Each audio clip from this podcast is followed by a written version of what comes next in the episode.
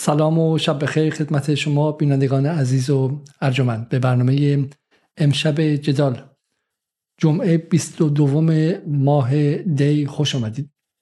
حدود نه سال پیش بود که در آن روز کذایی اول فروردین محمد بن سلمان شاهزاده جوان سعودی به کشور یمن فقیرترین کشور منطقه و دومین کشور فقیر جهان حمله کرد و گمان کرد که کار مقاومت یمن را چند هفته ای تمام خواهد کرد.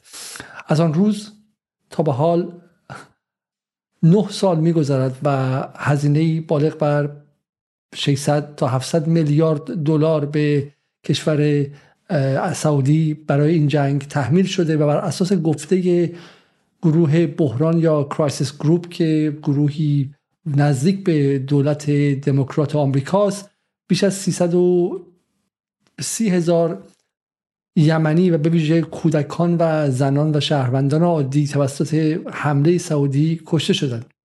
هیچ کس گمان نمی‌کرد که عربستان سعودی ثروتمندترین کشور منطقه به یکی از ثروتمندترین کشورهای جهان و شاهزاده جنگ طلب و مغرورش و تمام کمک هایی که از همه کشورهای غربی می گرفت نتواند در این جنگ پیروز شود. اما عربستان با سرفکندگی یمن را ترک کرد و انصار الله بر قدرت باقی ماند.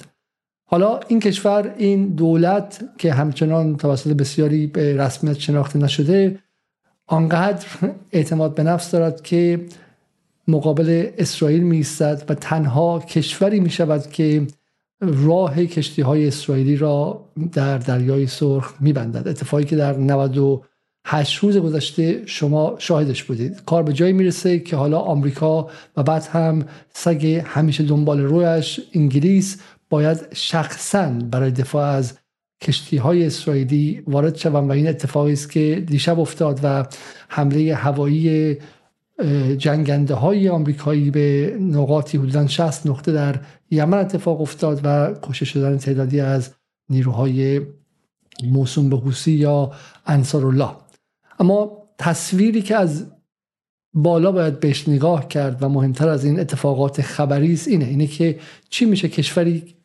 که دومین کشور فقیر جهان یعنی از 190 کشور جهان دومین کشور فقیر جهانه و نه سال از این نه سال تقریبا هفت سال زیر بمباران دائم و بیپایان جنگنده های سعودی است که توسط آمریکا و انگلیس و فرانسه به سعودی داده شده و خلبانهاش در همین انگلیس آموزش دیدن و سرمایه عجیب حدود سال 70 میلیارد دلار و این نیروی مقاومت به ظاهر ضعیف شکست نمی‌خوره.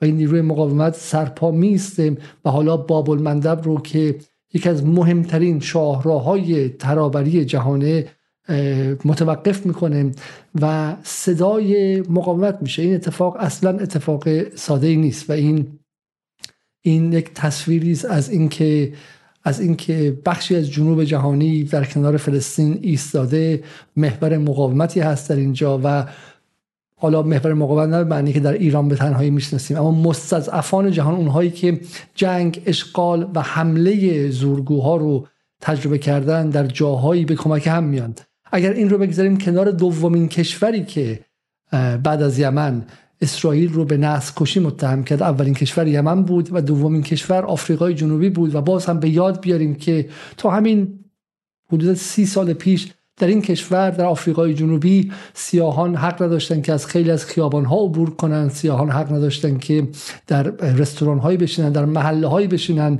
و اون داستانی که شاید یک بار من گفته باشم از یکی از دوستان آفریقای جنوبی شنیدم که نمایشنامه داشت میساخت و به این علت با بسیاری از قربانیان آپارتاید مصاحبه کرده و در یکیشون این بود که این سیاهان آفریقای جنوبی که در معدن کار می‌کردن هر روز بعد از ظهر رئیس معدن ازشون می‌خواست که کنار همدیگه بشینن روی زمین به, حالت مثلا سجده و سه تاشون کنار همدیگه یک تختی درست کنن که این بتونه خواب بعد از ظهرش کنه. و اون کشور حالا مستقل شده با آپارتاید خودش مقابله کرده و میست یک تنه اسرائیل رو به دادگاه جنایات جنگی می‌بره به آی سی جی می‌بره و رسوا می‌کنه در تمامی جهان. و این این این صحنه ها صحنه هایی واقعا در کنار کشته شدن 22700 نفر در غزه امشب در کنار اینکه بیمارستان الاقصا در میانه شب در میانه بمباران برقش هم قطع میشه در کنار اون تراژدی سخت. اما این صحنه هم هست و نشون میده که مقاومت کشورهای جنوب جهانی و مستضعفان جهان اگر به هم بپیونده هیچ زورگویی ازش کاری بر نمیاد و از بمباران آمریکا هم کاری بر نمیاد. امشب درباره یمن صحبت می‌کنیم به صورت اصلی. کمی هم حالا به آفریقای جنوبی سر می‌زنیم و می‌پرسیم که اهمیت حمله آمریکا و بریتانیا چیز آیا موفق خواهند شد که یمنی ها رو عقب برونن و اونها رو بترسونن و کاری کنن که به شکلی دست از باب المندب وردارن؟ و همینطور هم درباره قطنامه شورای امنیتی که به, به شکلی باعث محکوم شدن انصار الله شد و طبعات سیاسی اون صحبت می‌کنیم و این پرسیم که چرا روسیه و چین این قطنامه رو وتو نکردن و می‌پرسیم که آیا پس از جنگ غزه و با دیدن اتفاقاتی که در این 98 روز افتاد آیا باید درباره این قدرت های غیر غربی یعنی روسیه و چین تجدید نظر کنیم؟ و گمان کنیم که اونها اونطوری که شاید تا سه ماه چهار ماه پیش فکر می‌کردیم آنگونه در کنار جنوب جهانی نیستدن و ما کشورهای جنوب باید به فکر خودمون باشیم و بیشتر روی خودمون اتکا کنیم. همه این سوالات رو امشب با خانم نصرآبادی همکارم با همدیگه مطرح می‌کنیم و امیدوارم که بتونیم برنامه خوبی داشته باشیم. فقط قبل از شروع تقاضا می‌کنم که برنامه رو لایک کنید به ویژه اینکه خیلی خیلی دیر شروع کردیم و بسیار از دوستان از برنامه مطلع نشدن و لایک شما باعث میشه که اونها notify شن یا مطلع شن سلام خانم نصرآبادی شبتون بخیر و خوش آمدید منم به شما آقای علیزاده و به تمام کسانی که الان یا بعدا برنامه ما رو می‌بینن و میشنون سلام می‌کنم و برای همه آرزوی سلامتی دارم. خب بده من اولین سوال کنم. اگر میشه خیلی سریع ما بگید که در 24 ساعت گذشته چه اتفاقی افتاد و دیشب این خبر فوری و بریکینگ نیوز مهمی که بود آیا واقعا مهم بود و ماجرا چیست و این ماجرای حمله آمریکایی ها دیشب چه بود؟ خب دیشب یعنی در واقع میشه گفت که در دمدمه های صبح روز 22 دی ماه که گذشت نه هنوز نگذشت دیگه ده دقیقه مونده اخباری منتشر شد در مورد اینکه نیروهای ائتلاف به رهبری ایالات متحده و بریتانیا به موازی در کشور یمن حمله کردند. و این مسئله بود که به هر حال به خصوص بعد از تصویب قطنامه 2227 در شورای امنیت که در روز قبلش تصویب شده بود تقریبا تا حد زیادی قابل پیش بینی بود. یعنی بسیاری این گمان زنی ها رو در موردش صحبت کرده بودن. مالا چنین قطنامه مبهم و مسئله داری می‌تونه زمینه ها رو فراهم بکنه برای اینکه یک حمله نظامی به یمن به حال مشروعیت قانونی هم پیدا بکنه از منظر حقوق بین الملل و نهادهای بین المللی که در یکی از مهمترین اونها شورای امنیت طبیعتا و بر حال این اتفاق افتاد و خبر این حملات که به شکل موضعی و محدود نقاطی رو در یمن بمباران کرده بودن منتشر شد به سرعت فیلم ها و تصاویری از اون هم در رسانه های مختلف منتشر شد و بیانیه سنتکام هم بیرون اومد که در اون توضیحات در واقع وارد بحث شده بود در مورد اینکه دلایل این حمله چه بوده و چه اتفاقاتی افتاده و به کدوم مواضع حمله کردند و چه هدفی رو از این حملات دنبال می‌کردن. خب از زمانی که در واقع نیروهای مقاومت یمن بعد از عملیات طوفان الاقصا و آغاز حمله زمینی ارتش رژیم اسرائیل به باریکه غزه پیوستند در واقع به این جنگ و اعلام کردند که حمایت نامحدود خودشون رو تا زمانی که آتش بسی صورت بگیره در غزه ادامه خواهند داد. از همون زمان تهدیدها علیه نیروهای مقاومت یمن اتفاق افتاده بود و چه با واسطه چه بی واسطه بهشون گفته بودن هشدار داده بودن که دست از این اقدامات باید بردارن و اونها هم هر بار گفته بودن که در واقع پایان دادنشون به حملاتی که دارن به کشتی های اسرائیلی یا کشتی هایی که به شکلی حالا اسرائیل در اونها سهمی داره یا اینکه بنا داره اون کشتی ها بره و در بنادر اسرائیل به نوعی پهلو بگیره و تسلیحات یا کالاهایی رو به دست رژیم اسرائیل برسونه. این رو ادامه خواهند داد و تنها چیزی که باعث میشه توقف بکنن این حملات رو متوقف بکنن اینه که این حملات به غزه تموم بشه. یعنی این نسل کشی در غزه به پایان خودش برسه.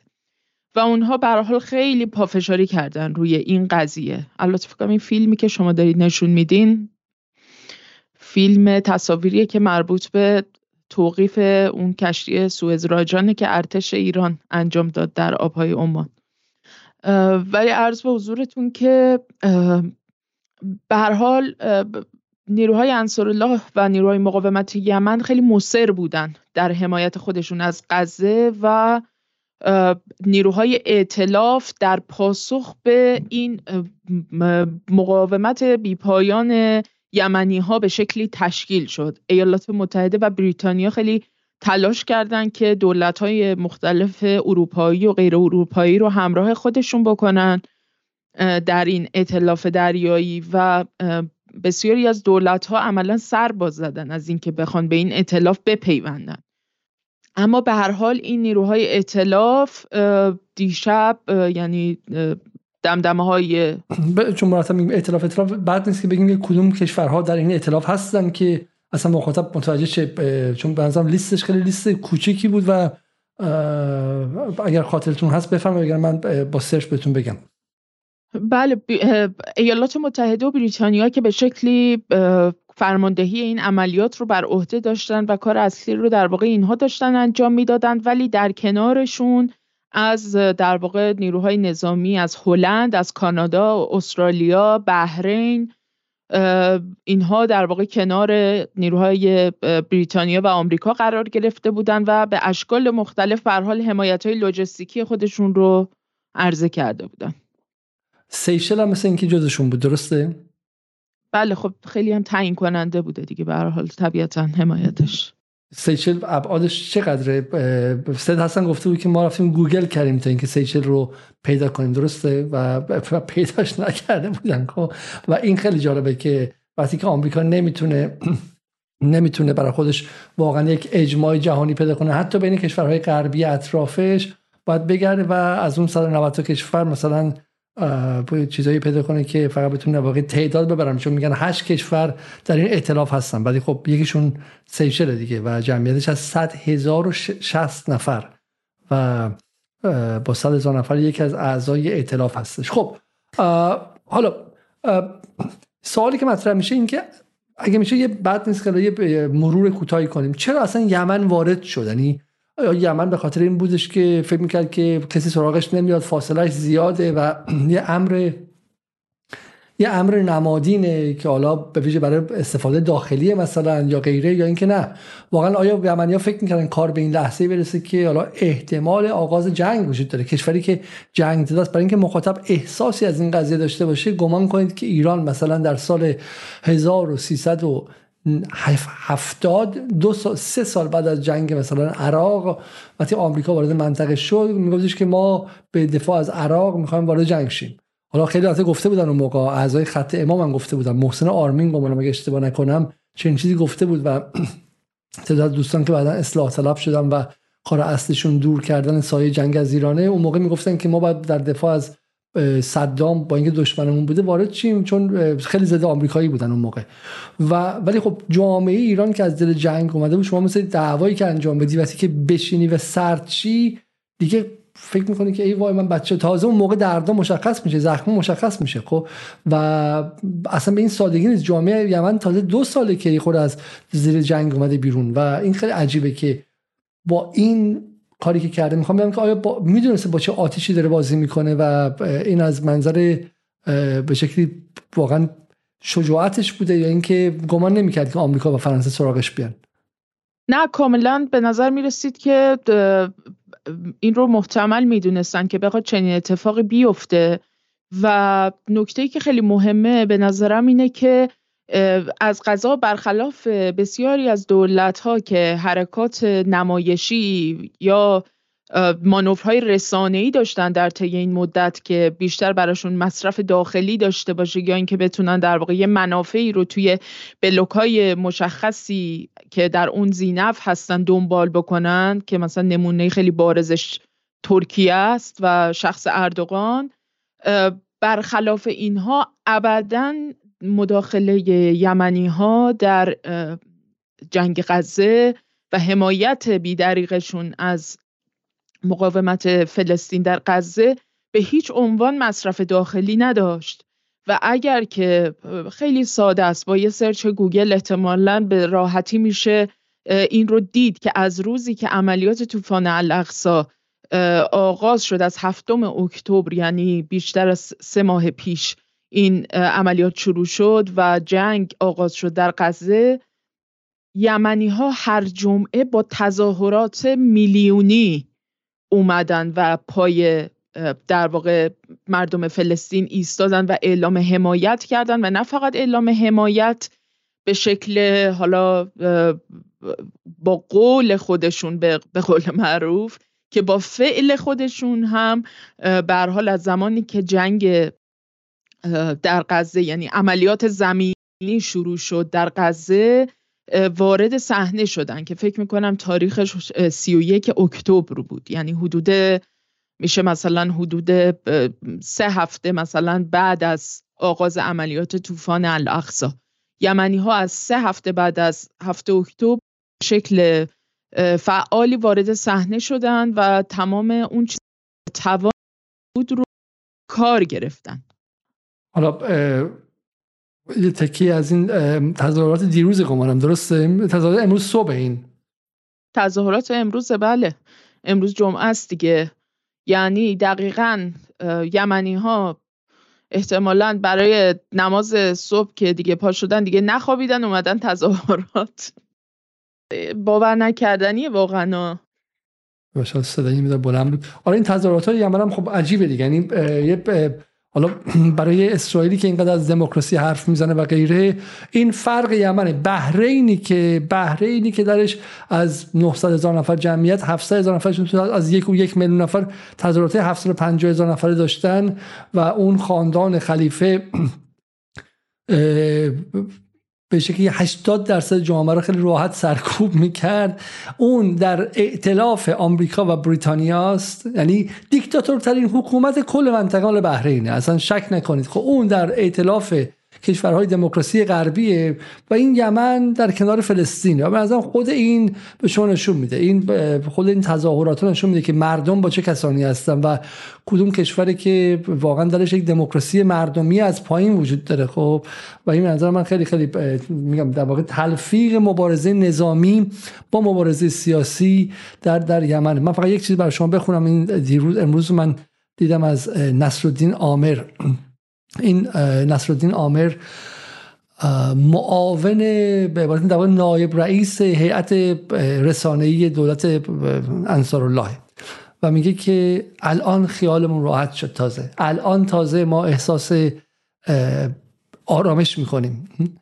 الان که مثل غزه زیر بمبارانیم. برای اینکه ما از اینکه غزه زیر ما بمباران بود و ما بمباران نمی‌شدیم شرمگین بودیم. این اصلا شما نگاه کنید خب میگه میگه تازه الان خیالم راحت شد و احساس می‌کنیم شب می‌تونیم راحت سر به بالین بذاریم. چون الان ما هم مثل غزه داریم بمباران بشیم قبل از اون از اینکه شب بریم خونهمون و خونه ما سالمه و از بالا بمب نمیاد و بمباران های ما تموم اینو کسی میگه که کسی میگه که سعودی ها سعودی هایی که همه جا هستن و سعودی هایی که حالا همین الان ما با ایران هم آشتی کردن فردا ممکن حالا با اسرائیل هم احتمال خیلی زیاد عادی سازی کنم منتظرم که جنگ تموم شه. سعودیایی که توی انگلیس هستن.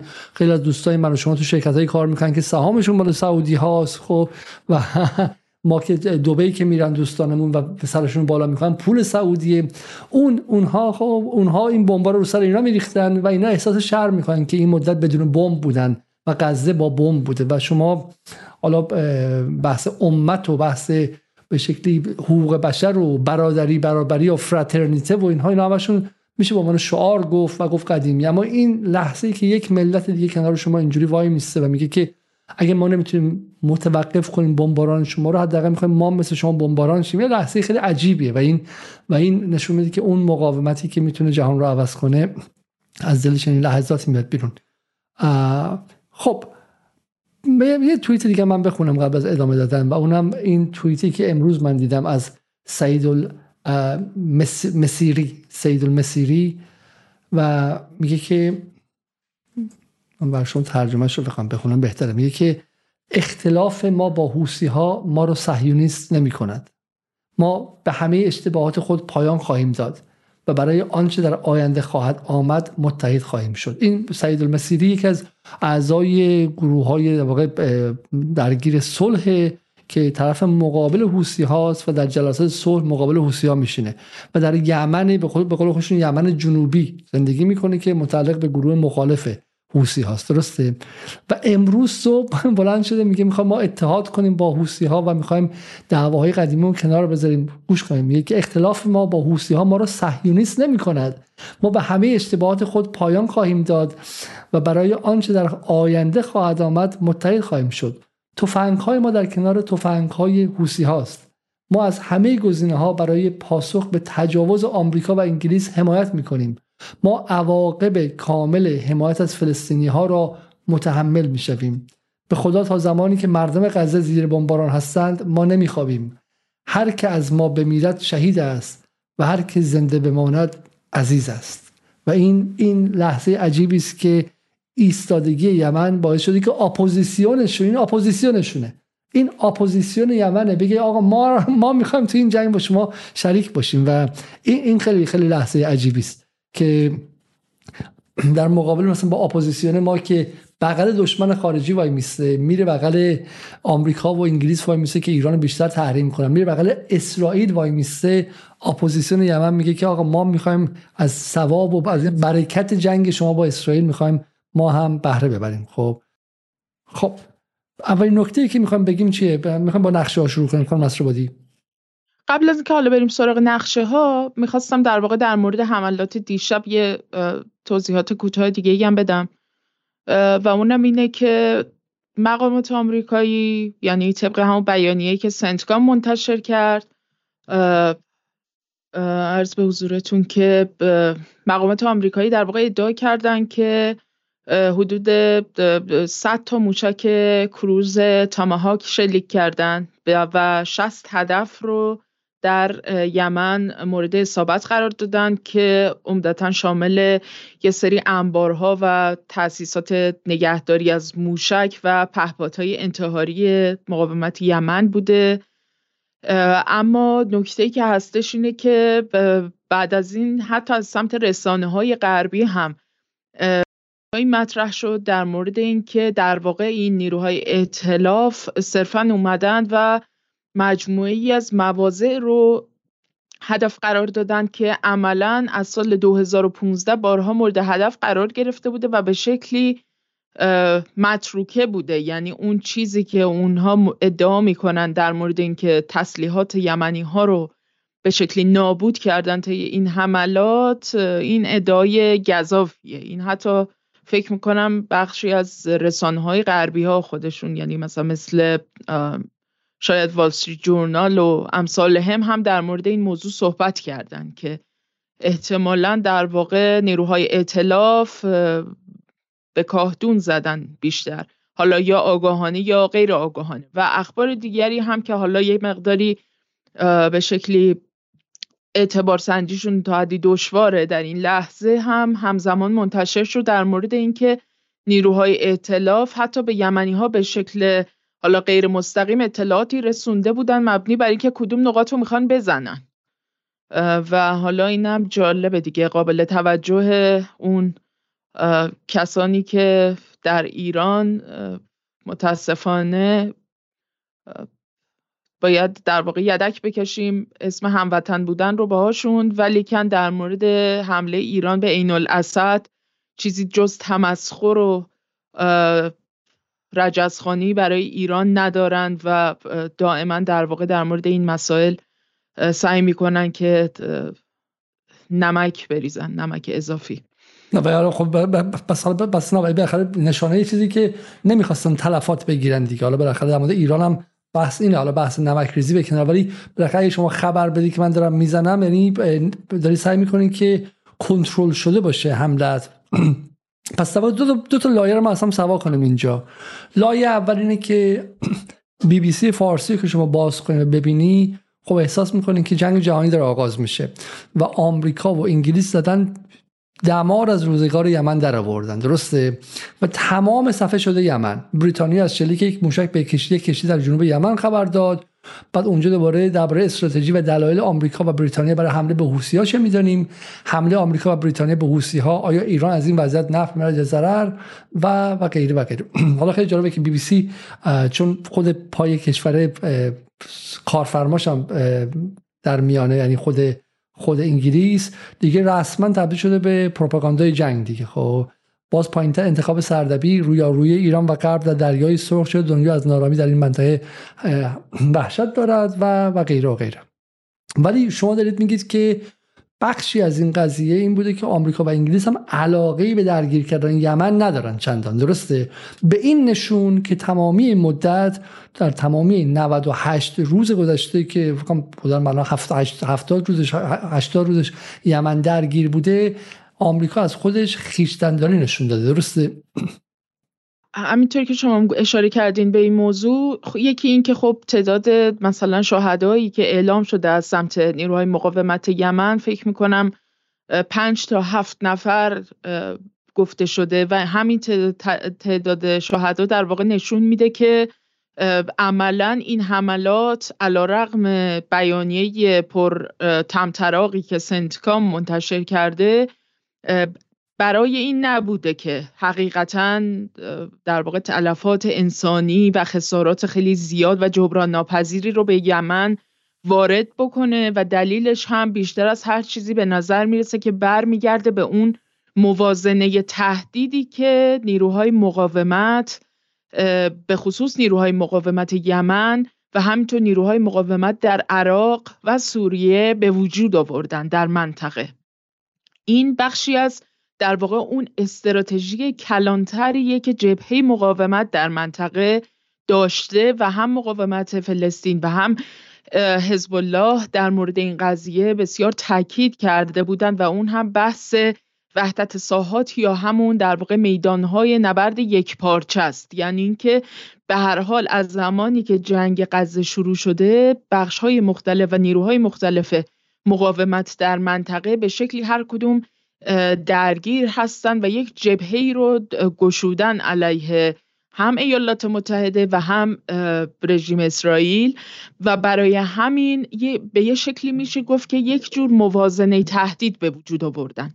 و تمام ویژگی هایی که در واقع حالا میشه برشمرده بشه برای اینکه در واقع این موازنه تهدید آیا تحقق پیدا کرده یا نه به نظر می‌رسه که در منطقه وجود داره و این چیزیه که به نظرم یک دستاورد خیلی جدی برای جبهه مقاومت در منطقه بوده. علا رقم این که حال جنگ غزه طبعات بسیار دردناک و یعنی یک زخم خیلی داغی در واقع به دل همه گذاشته همه ما در منطقه. ولی خب به هر حال این موازنه تهدید رو ما الان داریم به شکل خیلی جدی در حوزه یمن داریم می‌بینیم. یه نکته مهم دیگه که به نظرم در مورد یمنی ها ما باید بهش توجه بکنیم اینه که در بین نیروهای مقاومت نیروهای یمنی درست از همون مزیتی برخوردار هستن که نیروهای غربی یعنی اساسا استعمار از زمانی که پیدا شده و نیرو در واقع دولت‌های امپریالیست و استعماری غربی همواره این رو به عنوان یه مزیت خودشون داشتن و ازش بارها و بارها استفاده کردن و اون هم به شکلی سیطره و هژمونیک بودن در حوزه دریا و آب هاست یمنی ها سلحشوران دریا هستن حقیقتا. یعنی کسانی هستن که به هر حال بر آبها می‌تونن کنترل خودشون رو اعمال بکنن و در زمینه جنگ در دریا جز زبده ترین نیروهای مقاومت به حساب میان جبهه مقاومت به حساب میان. از این جهت ایالات متحده و همپیمانان شامل بریتانیا و همینطور برخی دولت‌های منطقه که علا که اسمشون در بین نیروهای اطلاف نبوده ولی کن به شکلی همدستی کردن و همکاری کردن با نیروهای اطلاف برای اینکه همین حمله محدود و موضعی هم بخواد نسبت به یمن صورت بگیره به هر حال از موقعیتی که یمنی ها در شرایط کنونی دارن بیمناک هستند به هر حال نیروهای مقاومت یمن در مجاورت عربستان سعودی حضور دارند که به سادگی با یک موشک می‌تونه در واقع موجودیت و هستیشون کاملا مورد تهدید قرار بگیره با زدن مثلا آرامکو امارات متحده عربی همینطور در واقع کشوریه که به حال نقطه ضعف خیلی جدی داره و به خصوص از جمله دولت هایی بوده که در این روزهای اخیر که به خصوص هشدارها نسبت به مقاومت یمن خیلی افزایش پیدا کرده بود. از مناطقی که تونستن هنوز در واقع درش حضور دارن در خاک یمن برای در واقع به نوعی برهم زدن اون برنامه ای که نیروهای مقاومت یمن داشتن در زدن کشتی های اسرائیلی یا کشتی هایی که کالاهایی رو به سمت سرزمین های اشغالی حمل می‌کنن اومده بودن در این به شکلی عملیات فریب انجام داده بودن فالس فلگ یا روغین به شکلی. بالا برده بودن و یک سری حملاتی رو به کشتی های غیر اسرائیلی یا کشتی هایی که حامل کالاهای اسرائیلی نبودن صورت داده بودند که نیروهای مقاومت یمن نسبت به این اقدامات هشدار جدی دادن و گفتن که باهاتون برخورد جدی خواهیم کرد اگر که بخواید به همین رویه ادامه بدیم. و بارها تاکید کردند که امنیت دریای سرخ و دریای عرب کاملا تأمین شده است. ما به هیچ یک از کشتی هایی که از شرق یا غرب میان و از این محدوده و تنگه باب المندب عبور می‌کنن کاری نداریم بجز کشتی هایی که اسرائیلی باشن یا به شکلی در خدمت رژیم اسرائیل برای رسوندن تسلیحات برای رسوندن سوخت یا کالاهای مورد نیازشون دارن همکاری می‌کنن توی این محدوده. و به نظرم بنابراین این نکته خیلی مهمی بود برای اینکه عملیاتی که ایالات بریتانیا سازمان دادن در به عنوان فرماندهان ائتلاف ضد یمن کاملا کنترل شده موضعی و بیشتر از اینکه دارای آورده های نظامی امنیتی و استراتژیک باشه در این برهه بیشتر برای یک جور یه جور در واقع دستاوردسازی تو حوزه رسانه‌ای و برای اینکه حالا چه مصرف داخلی برای خودشون داشته باشه چه در واقع برای اسرائیل این رو به عنوان یک دستاورد برای اینکه بگن که ما تا اینجا هم در واقع پیش رفتیم و برای اینکه به نوعی از اسرائیل بخوایم حمایت خودمون رو عملا نشون داده باشیم تا اینجا جلو اومدیم که یمن رو بمباران کردیم. بنابراین اگر توی یک ترازو بذاریم دستاوردهای این حمله رو به وضوح می‌بینیم که هیچ دستاورد امنیتی نظامی استراتژیک و قابل توجهی نداشته این حملات و این نکته بسیار مهم و قابل توجهیه به نظرم. بسیار خوب. من یه تیتری دیدم میگه پیداش نمی‌کنم. ولی گمانم بعد نیویورک تایمز باشه که پرسیده بود که آیا حوثی ها pirate هستن یا به شکلی دزدان دریایی هستن و جوابش این بود که نه اونا که دارن در واقع نیستن چون دارن از مناطق خودشون دفاع می‌کنن و توی کشور خودشون نشستن. ولی شماها حتما pirate هستین. خب حتما دزد دریایی هستین و اصلا به انگلیس که به واسطه دزدی دریایی تونست بیاد و, موفق شه و, و بره بالا. خب اگه میشه با این نقشه شروع کنیم ما. با این نقشه شروع کنیم و این نقشه چیه؟ این نقشه محل هایی که دیشب بمباران شده درسته؟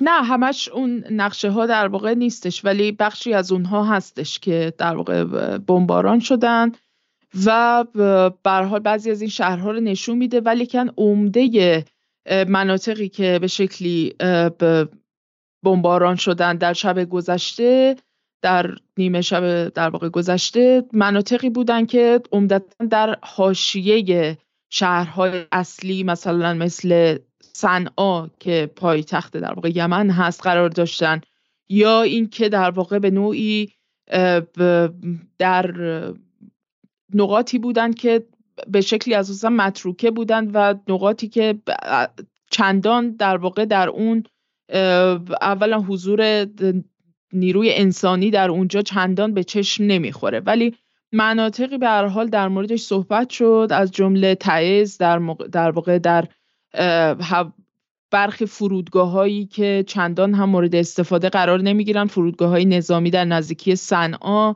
در نزدیکی بندر الهدیده و بعضی نقاط دیگه که عمدتا یک سری پایگاه های نظامی بودن که پیشتر هم در از سال 2015 به اینور مورد بمباران نیروهای ائتلاف سعودی اماراتی قرار گرفته بودند و عملا خالی بودن. یعنی جایی نبوده که به شکلی باعث شده باشه که ضربه قابل توجهی به لحاظ نظامی به نیروهای مقاومت یمن وارد آورده باشه. خب بریم ببینیم که اهمیت انصار الله چیست و از نظر استراتژیک چه کار می‌تونن بکنن. و حالا قبل از اون یه نکته خیلی جالب بگم در مورد جیبوتی. که در بین کشورهایی که حالا شاید بهش گمانم برسیم. چون کشورهایی که حمایت کردن از این حمله چه کشورهایی بودن خانم نصرآبادی ببینیم به جز اون کشورهایی که در موردشون صحبت کردیم و اسمشون رو آوردیم که به شکل رسمی جز نیروهای اطلاف بودن یکی در واقع دولت مصر بوده که بایستی حریم هوایی خودش رو به روی جنگنده های تایفون انگلیسی که چهار فروند از اونها از پایگاهی که پایگاه نظامی که انگلیس داره در خاک قبرس باید اونها رو پرواز می‌داده و در واقع به نوعی پایگاه از حریم هوایی مصر باید عبور می‌کرده تا به محدوده‌ای که می‌خواستن اینها عملیات بکنن برسه و در واقع بنابراین میشه گفت که مصر حریم هوایی خودش رو به روی نیروهای ائتلاف گشوده و به شکل غیر مستقیم به نوعی مشارکت داشته توی این حملات. دولت در واقع عربستان سعودی ایزن چه کار مشابهی انجام داده و علا رقم این که بعد از انجام این عملیات اومد و یک سری اشک تمساه ریخته و ابراز نگرانی کردن به شکل رسمی از طبعات این جنگ و اینکه احیانا ممکنه این جنگ گسترده تر بشه و چقدر می‌تونه به ضرر همه کسانی باشه که توی منطقه هستن و اینها. ولی که عربستان سعودی هم حریم هوایی خودش رو باز کرده بود تا جنگنده های آمریکایی که از پایگاه العدیده قطر بلند شده بودند در واقع از اونجا از این حریم هوایی عبور بکنن و به سمت محدوده عملیات در یمن بیان وارد اونجا بشن.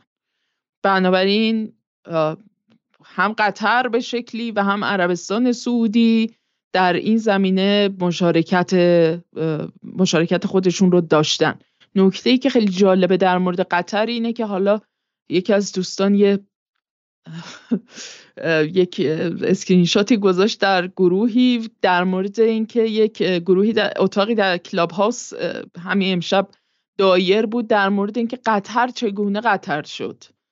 و واقعا آدم در میمونه. از اینکه یعنی شما فکر بکنید قطری که پایگاه های آمریکایی در اون حضور دارن امنیت خودش رو برون سپاری کرده به آمریکا و حتی در شرایطی که خودش به عنوان یکی از مهمترین حامیان حماس به اصطلاح سعی کرده که دست کم توی نقش به لحاظ دیپلماتیک خیلی نقش فعالی داشته باشه. از زمان آغاز جنگ غزه به این طرف و دفتر سیاسی داره حماس در خاک قطر و به شکلی به حال حامی رسمی مالی و معنوی حماس یا دست کم بخش قابل توجه از حماس به شمار میره قطر.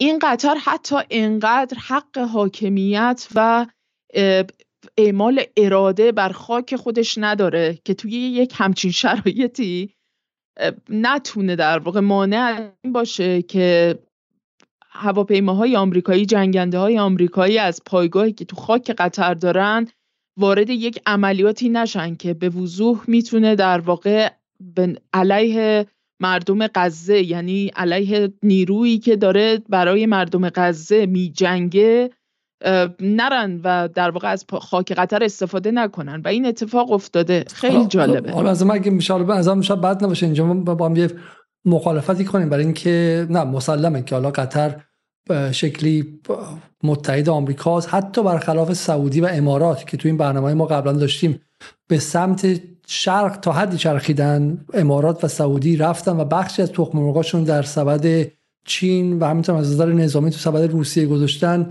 قطر چنین کاری نکردش و کجا موند؟ اتفاقا با آمریکا نزدیکتر شد. درسته؟ ولی خب همزمان همزمان قطر مقابل اسرائیل هم ایستاده. یعنی یکی از خواسته های اصلی اسرائیل توی مدت بسته شدن الجزیره یا تغییر جهتش بود دیگه. و واقعا شما بالا من به عنوان به عنوان مشتری الجزیره خب و به عنوان مخاطب الجزیره و اینو بگم که نه اگر الجزیره نبود در این 98 روز گذشته مقاومت مردم فلسطین چیزی کم داشت. خب و الجزیره در یک سلاح اینجا ایستاد و حالا باید این رو گفت. ولی خب توان قطر با اون کشور کوچک همینه. اینه که با هم تناقضات سیاسته. اینه که همزمان که همزمان که نفس اسرائیل رو از نظر رسانه‌ای گرفت و و تبدیل شد به یکی از سلاح‌های اصلی این جنگ در دست مردم فلسطین و همینطور حماس. یعنی اصلا شما الجزیره رو می‌بینید می‌بینید که بین حماس و مقاومت فاصله نمی‌ذاره. همین الان قبل از برنامه من داشتم آخرین آپدیت رو در الجزیره نگاه می‌کردم.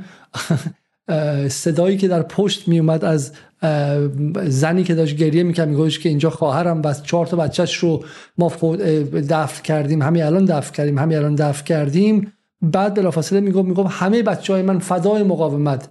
همه خواهر برادرای من فدای مقاومت و این اینم می‌دونه خب بالاخره یعنی یعنی نیومده که بگه آقا مردم فلسطین بله ولی مثلا حماس و مقاومت به همین نظر من هست. ولی خب توان کشور کوچیک با چند صد هزار جمعیت چه چیزی قرار بشه خانم نصرآبادی آیا قراره مثلا بتونه مقابل اربابانش وایسه؟ و این و این نشون میده که نه. خب برای کشوری مثل قطر میزان مانور آزادگی محدوده.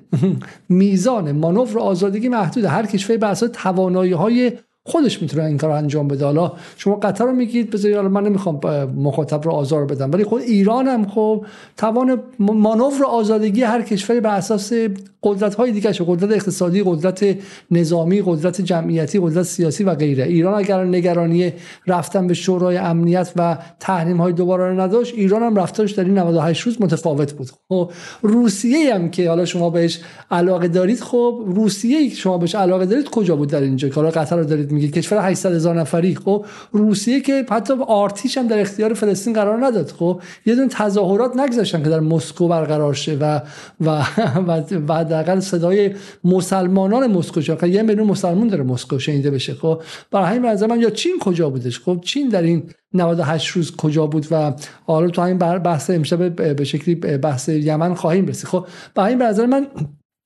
ما باید به شکلی آماده کنیم خودمون رو و, و به شکلی جنس مخاطب جدال رو که از کشورهای مختلف برای مقاومت توقع مختلف داشته باشیم و توقع صد درصدی نداشته باشیم. حالا من اینو با این عنوان میگم که حالا اگه سخنرانیتون تموم شد به این موضوع اشاره بکنم که بحث من در مورد خود قطر نبود که طبیعتا هم به لحاظ سرزمین بسیار محدودی داره امنیتش بسیار شکننده و محدود و برون سپاری شده. در مورد اون کسانی که در واقع داشتن حسرت قطر شدن رو میخوردن داشتم صحبت می‌کردم که مقایسه بکنیم که قطر شدن در واقع برای یک عده کعبه آمال و آرزوه و براشون در واقع ایران در یک رده قرار می‌گیره که نه تنها نمی‌تونن بهش افتخاری بکنن نسبت به استقلالش نسبت به اینکه امنیتش رو برون سپاری نکرده و اینکه می‌تونه به حال تا جایی که براش ممکن هستش و به قول شما حالا حد آزادگیش بر مبنای محدودیت ها و مقتضیات بر حال وجود داره اجازه میده داره به شکل یک بازیگر مستقل و آزاد داره بازی می‌کنه. من در واقع نقدی که داشتم بیش از قطر به اون دوستان نه حالا اون که اصلا اون که دیگه در واقع نقد نقد شما در واقع باید به نداشتن عقل در اونها باشه. برای اینکه مثلا کسی که مثلا بیاد یه هندونه رو با یه دونه گیلاس مقایسه کنه آقا اصلا قطر رو کسی که بگه ایران چرا قطر نشد خب مثلا بگه کشور 85 میلیون نفری با جمع با این وسعت سرزمینی چرا مثلا که ایران برای این قطر شه و اول تبدیل به 200 کشور مختلف. خب مثلا اگه اون اتفاق بیفته قزوین جنوبی و بپرسیم چرا قزوین جنوبی قطر نشد. خب برای اینکه اصلا این مقایسه این دیگه نشون میده که اینا واقعا عقلشون در این حدی که کشورهای استان هم اینا نیستن. شهرهای ایران رو مثلا می‌خوام مقایسه کنم و اصلا امکانش کاملا متفاوته. نه اینجا ما خب اگه بدونید چه کسانی اونجا بودن نظرتون در مورد اینکه عقل نداشتن عوض میشه و متوجه میشید که چیزهای دیگری ندارن به جای عقل. حالا بگذاریم. بریم سر بحث سر بحث. خب ولی حالا الان باز الان مخاطب نگه که من از قطر ما مالکش ترکیه داشتیم در برنامه هامون مالکش قطر من نیستم. فقط میگم که فقط میگم که از کشور کوچیک نباید توقع حد اکثری داشت و اتفاقا نشون میده. خب یه کشور کوچیک خیلی دیگه هم بود خانم نصرآبادی که بازی خیلی متفاوتی کرد در این 48 ساعت گذشته درسته؟ بله جیبوتی جیبوتی کشوری که در منطقه شاخ آفریقا قرار داره و نقطه که به حال نقطه استراتژیکی از نظر دسترسیش به آبراهای بین المللی و به شکلی همزمان که به منطقه غرب آسیا مرتبط میشه همزمان به آفریقا در واقع متصله و به نوعی این آبراها اینجا یعنی بسیاری کشورها با همدیگه رقابت بسیار تنگ و تنگی داشتن. برای اینکه در جیبوتی در خاک جیبوتی پایگاه نظامی داشته باشند مثلا چین تن شاید تنها پایگاه نظامی دریایی خودش رو که اونم برای امنیت عبور و مرور کشتی های خودش کشتی های تجاریش در آبراهای بین المللی بوده رو در جیبوتی داره. به غیر از چین عربستان سعودی ایالات متحده فرانسه ایتالیا و کشورهای دیگه در واقع همشون در جیبوتی پایگاه نظامی دارن و ایالات متحده ظاهرا بنا داشته که از پایگاه نظامی خودش در جیبوتی استفاده بکنه برای اینکه در این عملیاتی که قرار بوده نیروهای اطلاف انجام بدن علیه یمن از این پایگاه استفاده بکنه و جیبوتی با این قضیه مخالفت کرده و گفته که اجازه نمیده که از این پایگاه یمن بخواد مورد حمله قرار بگیره. و خب این از این نظر بسیار قابل توجه بود به نظر. حالا از نظر بشه علوم سیاسی شاید اینو بشه گفت که جیبوتی احتمالا به این علت می‌تونه این کار کنه که داره مانور میده. بین قدرت های بزرگ. درسته با موازنه مثبت این کار رو انجام میده دیگه. یعنی یه خوردش هم همین حضور چین درش بهش این اجازه رو میده که وگرنه جیبوتی که خب اصلا میگم بچه یه آدم یک کیلویی که با یه آدم 100 کیلویی اصلا نمی‌تونه چانه زنی کنه. خب همین این در واقع اینم باز از آزادگی جیبوتی نیستش. از اینه که جیبوتی در بین آمریکا و چین یه فضای مانوری پیدا کرده. درسته؟ و و قطر در واقع دقیقاً همونه دقیقا اونو نداره. حالا قبل از ادامه دادن قبل از ادامه دادن یه نکته من خیلی کوچیک بگم. دوستانی که من امشب می‌خوام کامنت رو هم بخونم و شما رو هم به این شکل دعوت کنیم بیاریم بالا و برای اگه کامنتی دارید با کلمه کامنت دو نقطه یا سوالی دارید سوال دو نقطه بنویسید که من اونها رو هم در طی برنامه در طی برنامه بخونم. خب و همینطور هم اگر اگر توییتی بزنید با هشتگ جدال من اونها رو هم در طی برنامه می‌خونم که شما هم بخشی از برنامه باشید. خب حالا بریم کدوم بخش نصرآبادی من سوالات متفاوتی که اینجا بود رو بگم. خب پس ما در واقع دلایل ورود به جنگ و مقابله با اسرائیل رو از طرف یمنی ها دیدیم و دیدیم که نوع دامنه و شدت حملات هم زیاد بود. یه نکته خیلی مهمی که شما اشاره کردین خانم نصرآبادی چی بود؟ این بود که یمنی ها به راستی یعنی واقعا تعارف نداشتن. واقعا فقط به اسم کشتی های اسرائیلی حمله کردن. و این خیلی جالب بود. یعنی کار اطلاعاتی که بغل کار یمن بود به نظر من خیلی خیلی جالب. حالا آیا علی عبدی در برنامه که همون اوایل قضیه بودش اومدن و توضیح دادن که چگونه مثلا کشتی های چند تا از این افراد بسیار معروف و اولیگارش های نزدیک به نتانیاهو رو کشوری گرفتن متعلق با اونها بود. کسایی که حالا توضیح دادن تو برنامه که چطور یوانی هم مثلا به اشتباه اینا رو فکر کرده بود که یه موقع تحریم رو شکستن و غیره به نزدیک بودن به موساد. و این نکته جالبیه یعنی یعنی نرفته بودن به هر کشتی به صورت رندوم شلیک کنن و اونجا به قول معروف فقط میگم لات بازی در بیارن.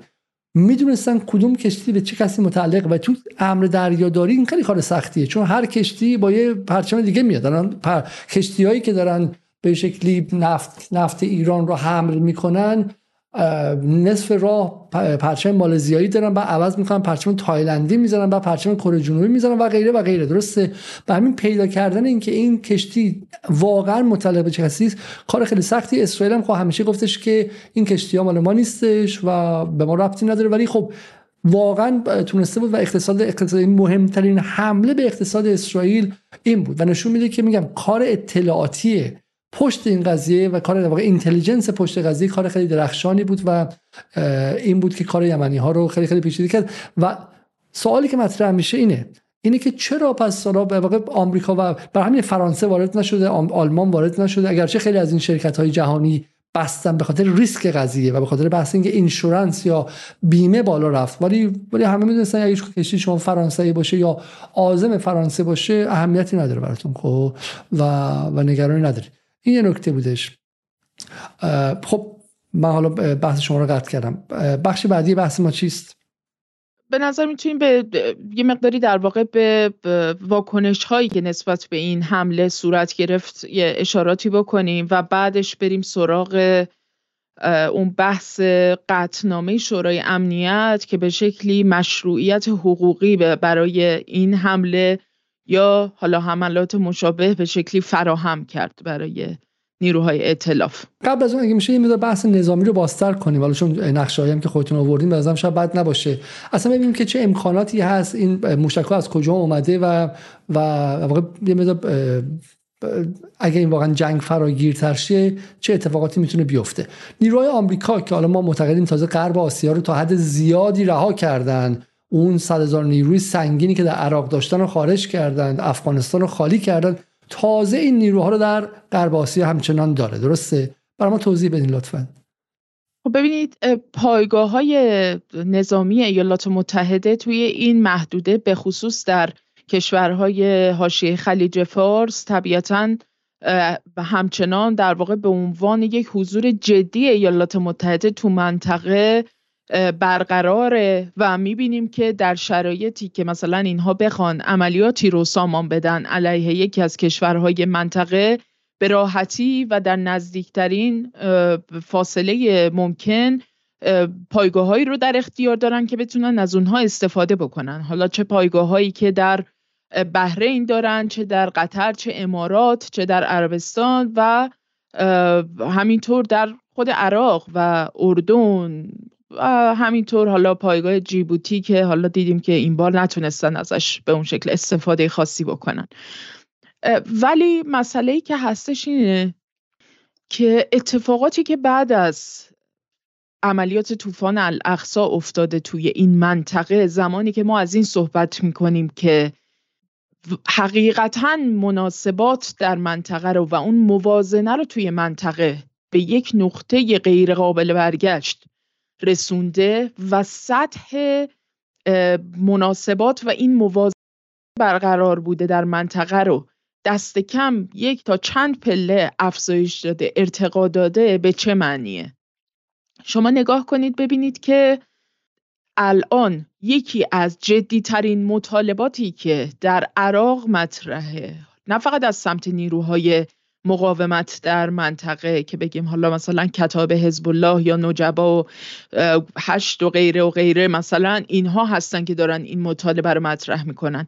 از سمت دولت رسمی عراق داره این بحث مطرح میشه که آمریکا باید این کشور رو تخلیه بکنه و دیگه ما پذیرای حضور نظامی ایالات متحده در این کشور نیستیم. این بحث وارد پارلمان عراق میشه. این مطالبه وارد پارلمان عراق میشه و با اکثریت قاطع آرا این قضیه اکثریت که فکر می‌کنم اساسا مخالفی نداشته.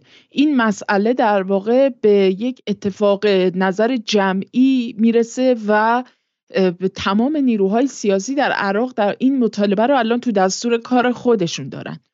خب این از دستاوردهای مهمیه که تغییر توازن توی منطقه بعد از عملیات طوفان الاقصا به وجود آورده و دخالتگری نیروهای مقاومت در عراق طبیعتا در طرح این مطالبه بسیار موثر بودند به حال نیروهای مقاومت در عراق نه فقط پایگاه های نظامی ایالات متحده در خاک عراق رو به عنوان به نوعی نیروهایی که اشغال کردن بخشی از خاک عراق مورد حملات خودشون قرار دادن بلکه موازهی رو در نقاط مختلف دیگه حتی در قلب سرزمین های اشغالی. یعنی حتی یک حمله که صورت گرفت به بندر حیفا گفته می‌شد که از سمت نیروهای مقاومت عراق اتفاق افتاده بود و این بر حال نشون میده که یک عزم جمعی فراتر از نیروهای جبهه مقاومت در منطقه بر حال به وجود اومده یا دست کم کلید استارتش, استارتش خورده و کلید خورده برای اینکه حتی در سطح دولت ها مثل دولت عراق هم چنین مطالبه روی میز بیاد. خب اگر که چنین اتفاقی بیفته و بر حال پایگاه های نظامی ایالات متحده بخواد محدودتر بشه توی این منطقه این چیزیه که در واقع از مهمترین دستاوردهای در مقاومت در واقع گروه های مختلف تو منطقه خواهد بود. و همون چیزی که قبلا هم در موردش صحبت کردیم که رفتن ایالات متحده از این منطقه و ترک پایگاه های اشغالی که ایالات متحده در کشورهای مختلف برای خودش ساخته همون چیزیه که در واقع ما به عنوان یک انتقام سخت ازش اسم می‌بریم و در واقع توی چشمانداز جبهه مقاومت میبینیمش. اما خب طبیعتا این مسیریه که چندان مسیر کوتاهی نیست و آنچنان هم هم ولی به حال کلید خورده. توی این نقشه شما در واقع پایگاه های مختلفی که در کشورهای منطقه از جمله در اردن در عراق در کویت عربستان سعودی در بحرین قطر امارات متحده عربی و همینطور عمان داره ایالات متحده رو شما مشاهده می‌کنید و همجوری که می‌بینید یکی از کشورهایی که دوست و برادر ایران هم هست یکی از بیشترین تعداد پایگاه ها رو به خودش اختصاص داده یعنی عمان. حالا برخلاف تصور که عمان همیشه به شکلی در نقش واسطه در نقش یک دولت بیطرف همواره داره ظاهر میشه ولی داریم می‌بینیم که تلفیقی از پایگاه های نظامی هوایی یعنی برای نیروهای هوایی ایالات متحده و همچنین نیروی دریایی ایالات متحده رو در این پایگاه ها ما می‌تونیم ببینیم که بر حال حضور پر ایالات متحده. این هم در واقع تسلیحاتی هستند که در حمله نیمه شب گذشته در یمن استفاده شده مورد استفاده قرار گرفته. همجور که اشاره کردیم عمدتا از موشک های کروز تاماهاک استفاده کرده ایالات متحده که توسط جنگنده هایی که عمدتا از پایگاه العدیده در قطر بلند شده بودن این موشک ها رو پرتاب کرده چهار جنگنده تایفون متعلق به انگلیس. همینطور از پایگاه هوایی انگلیس در قبرس بلند شده بودند و اینها در واقع اومدن و به نوعی موازی رو در شست موزه رو طبق گفته خودشون طبق ادعاشون مورد هدف قرار دادن که عمدتا شامل دپوهای به نوعی تسلیحات و مهمات و برخی تاسیسات نظامی تولید تسلیحات نظامی حالا شامل احتمالا پهپادهای انتحاری و اینها بخشی از سیستم مثلا راداری نیروهای نظامی یمن و همینطور سایت هایی که به شکلی پایگاه های هوایی بودن بر... که مورد استفاده قرار می گرفتن فرودگاه های نظامی اینها رو مورد حمله قرار دادن. این سری نیروهای در واقع از زیردریایی هایی هم استفاده کرده ایالات متحده که از اونها هم در واقع همجوری که می‌بینیم اون ناو هواپیمابر آیزنهاور یکی از مهمترین در واقع کشتی هایی بوده که کشتی های جنگی بوده که حضور داشته توی اون محدوده و زیردریایی های مختلف هم به سمت موازی در یمن در واقع شلیک کردن و پرتاب کرد.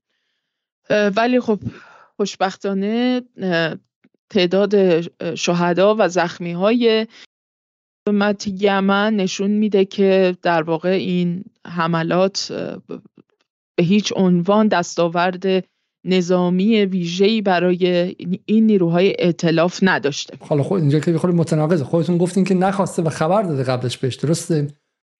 تایید نشده تایید نشده. این چیزی نیستش که در واقع به شکل رسمی اعلام شده باشه. ولی اون چیزی که از تحلیل ها برمیاد یعنی تحلیل های مختلفی که در این باره وجود داشته حاکی از اینه که این عملیات بیشتر از این که برای رسیدن به یک سری دستاوردهای امنیتی نظامی بوده باشه بیشتر برای در واقع هدفش آورده های رسانه‌ای با مصرف داخلی و همینطور برای متحدان خودشون به ویژه خود دولت اسرائیل. ولی از منظر در واقع فقط منظر عقل سلیم یه مقدار واقع گرایانه چیزی که هست اینه که بخاطر آمریکا بخواد که آره چم یمن که پدافند خاصی که نداره. یمن می‌تونه حمله کنه به واسطه پهپادهاش می‌تونه وارد کشتیهاشه می‌تونه همین الان اعلام کرده که ما به کشتی ها و مواضع انگلیسی و آمریکایی هم در دریای سرخ حمله خواهیم کرد. می‌تونه حمله کنه و کار می‌تونه براشون سخت کنه. ولی مثلا راهی برای ردیابی یا مثلا آیرون دوم یا گنبد آهنی نداره که بتونه مثلا جلوی موشک های آمریکا رو بگیره. درسته؟ این که تعداد کشته بیشتر نبوده ما اینه که خب آمریکا هم نخواسته بزنه. یعنی یمن ما چیزی که روش میگیم این نیستش که مثلا حالا آمریکا یا بیورزن و موشکشون خرابه. نه یمن آمادگی هزینه دادن داره و این خودش بازدارندگی به وجود میاره. چون میگه ما آماده کشته دادن هستیم آماده هزینه دادن هستیم و چون از جنگ نمیترسیم خود این می‌تونه بازدارندگی ما رو بالا بره به علاوه اینکه بر شاهراه خیلی مهمی ایستادیم و بر گذرگاه خیلی مهم. ولی کاری که آمریکا کرده واقع روی این نقشه ما می‌تونیم ببینیم به نظر من یک معنای خیلی خاصی داره. آمریکا داره به شکلی به یمن به ایران و به بقیه میگه که من با چه نیروهایی اومدم خب و من هم تا کجا آمادم که سطح تنش رو بالا ببرم. درست می‌فهمم من؟ بالاخره این میزان نیرویی که وارد کرده برای عملیاتی به این کوچیکی. برای عملیاتی به این کوچیکی که 5 تا 10 نفر رو کشته درسته؟ 5 تا 7 نفر من دیدم در آخرین پنج, پنج برای 5 تا 7 نفر که این سطح نیروی که نمیرم. خانم نصر شما که از من استراتژیست تر هستین که خب و اینجا نمی‌خوام شعار بدیم که این میزان لشکرکشی برای کشتن 5 تا 7 امشب شما فکر می‌کنم یه مقداری به جای صحبت های من با پیشفرس های خودتون درگیر میشین و جواب اونا رو میدین. صحبت من تو بخش قبلی صحبتم گفتم. گفتم یک موازنه تهدیدی به وجود اومده که این باعث میشه که ایالات متحده و بریتانیا و سایر معتلفانشون نخوان که وارد یه سطحی از درگیری بسیار گسترده با یمن بشن. و این موازنه تهدید قطعا یک بخشیش رو یه سهم مهمی توش رو خود نیروهای مقاومت یمن داشتن و همینطور نیروهای دیگر مقاومت که بلافاصله بعد از اعلام در واقع آغاز این حمله و این عملیاتی که نیروهای اطلاف انجام دادن اعلام کردند که هیچ یک از پایگاه های نظامی آمریکا در منطقه در امان نخواهد بود از این لحظه. و اگر این قضیه بخواد ادامه پیدا بکنه ما هم دیگه هیچ گونه حد و مرزی نخواهیم داشت. این تهدیدها در واقع حاکی از اینه که یک توازنی توی این منطقه هست که ایالات متحده و بریتانیا و باقی اعوان و انصارشون رو وادار می‌کنه که بسنده بکنن به یک حمله محدود موضعی و بعضا کور که بیشتر از این که در واقع به دنبال این باشن که از توش دستاوردهای نظامی بیرون بکشن و به لحاظ استراتژیک براشون یک آورده های جدی داشته باشه هدفشون این هستش که در واقع هم پی پیام هایی رو مخابره بکنن و هم این که تو رسانه بتونن این رو بازنمایی بکنن که به هر حال ما وارد عمل شدیم و این می‌تونه مرحله و پله اول باشه. بنابراین بحث بر سر این نیست که آمریکا نتونست. بحث بر سر اینه که آمریکا نخواست. ولی اینکه آمریکا نخواست دلایلش به نظرم خیلی اهمیت داره. حالا من تنش ایجاد می‌کنم که برنامه میذار زنده تر باشه. خب و صدا سمایی بودن در بیاد ولی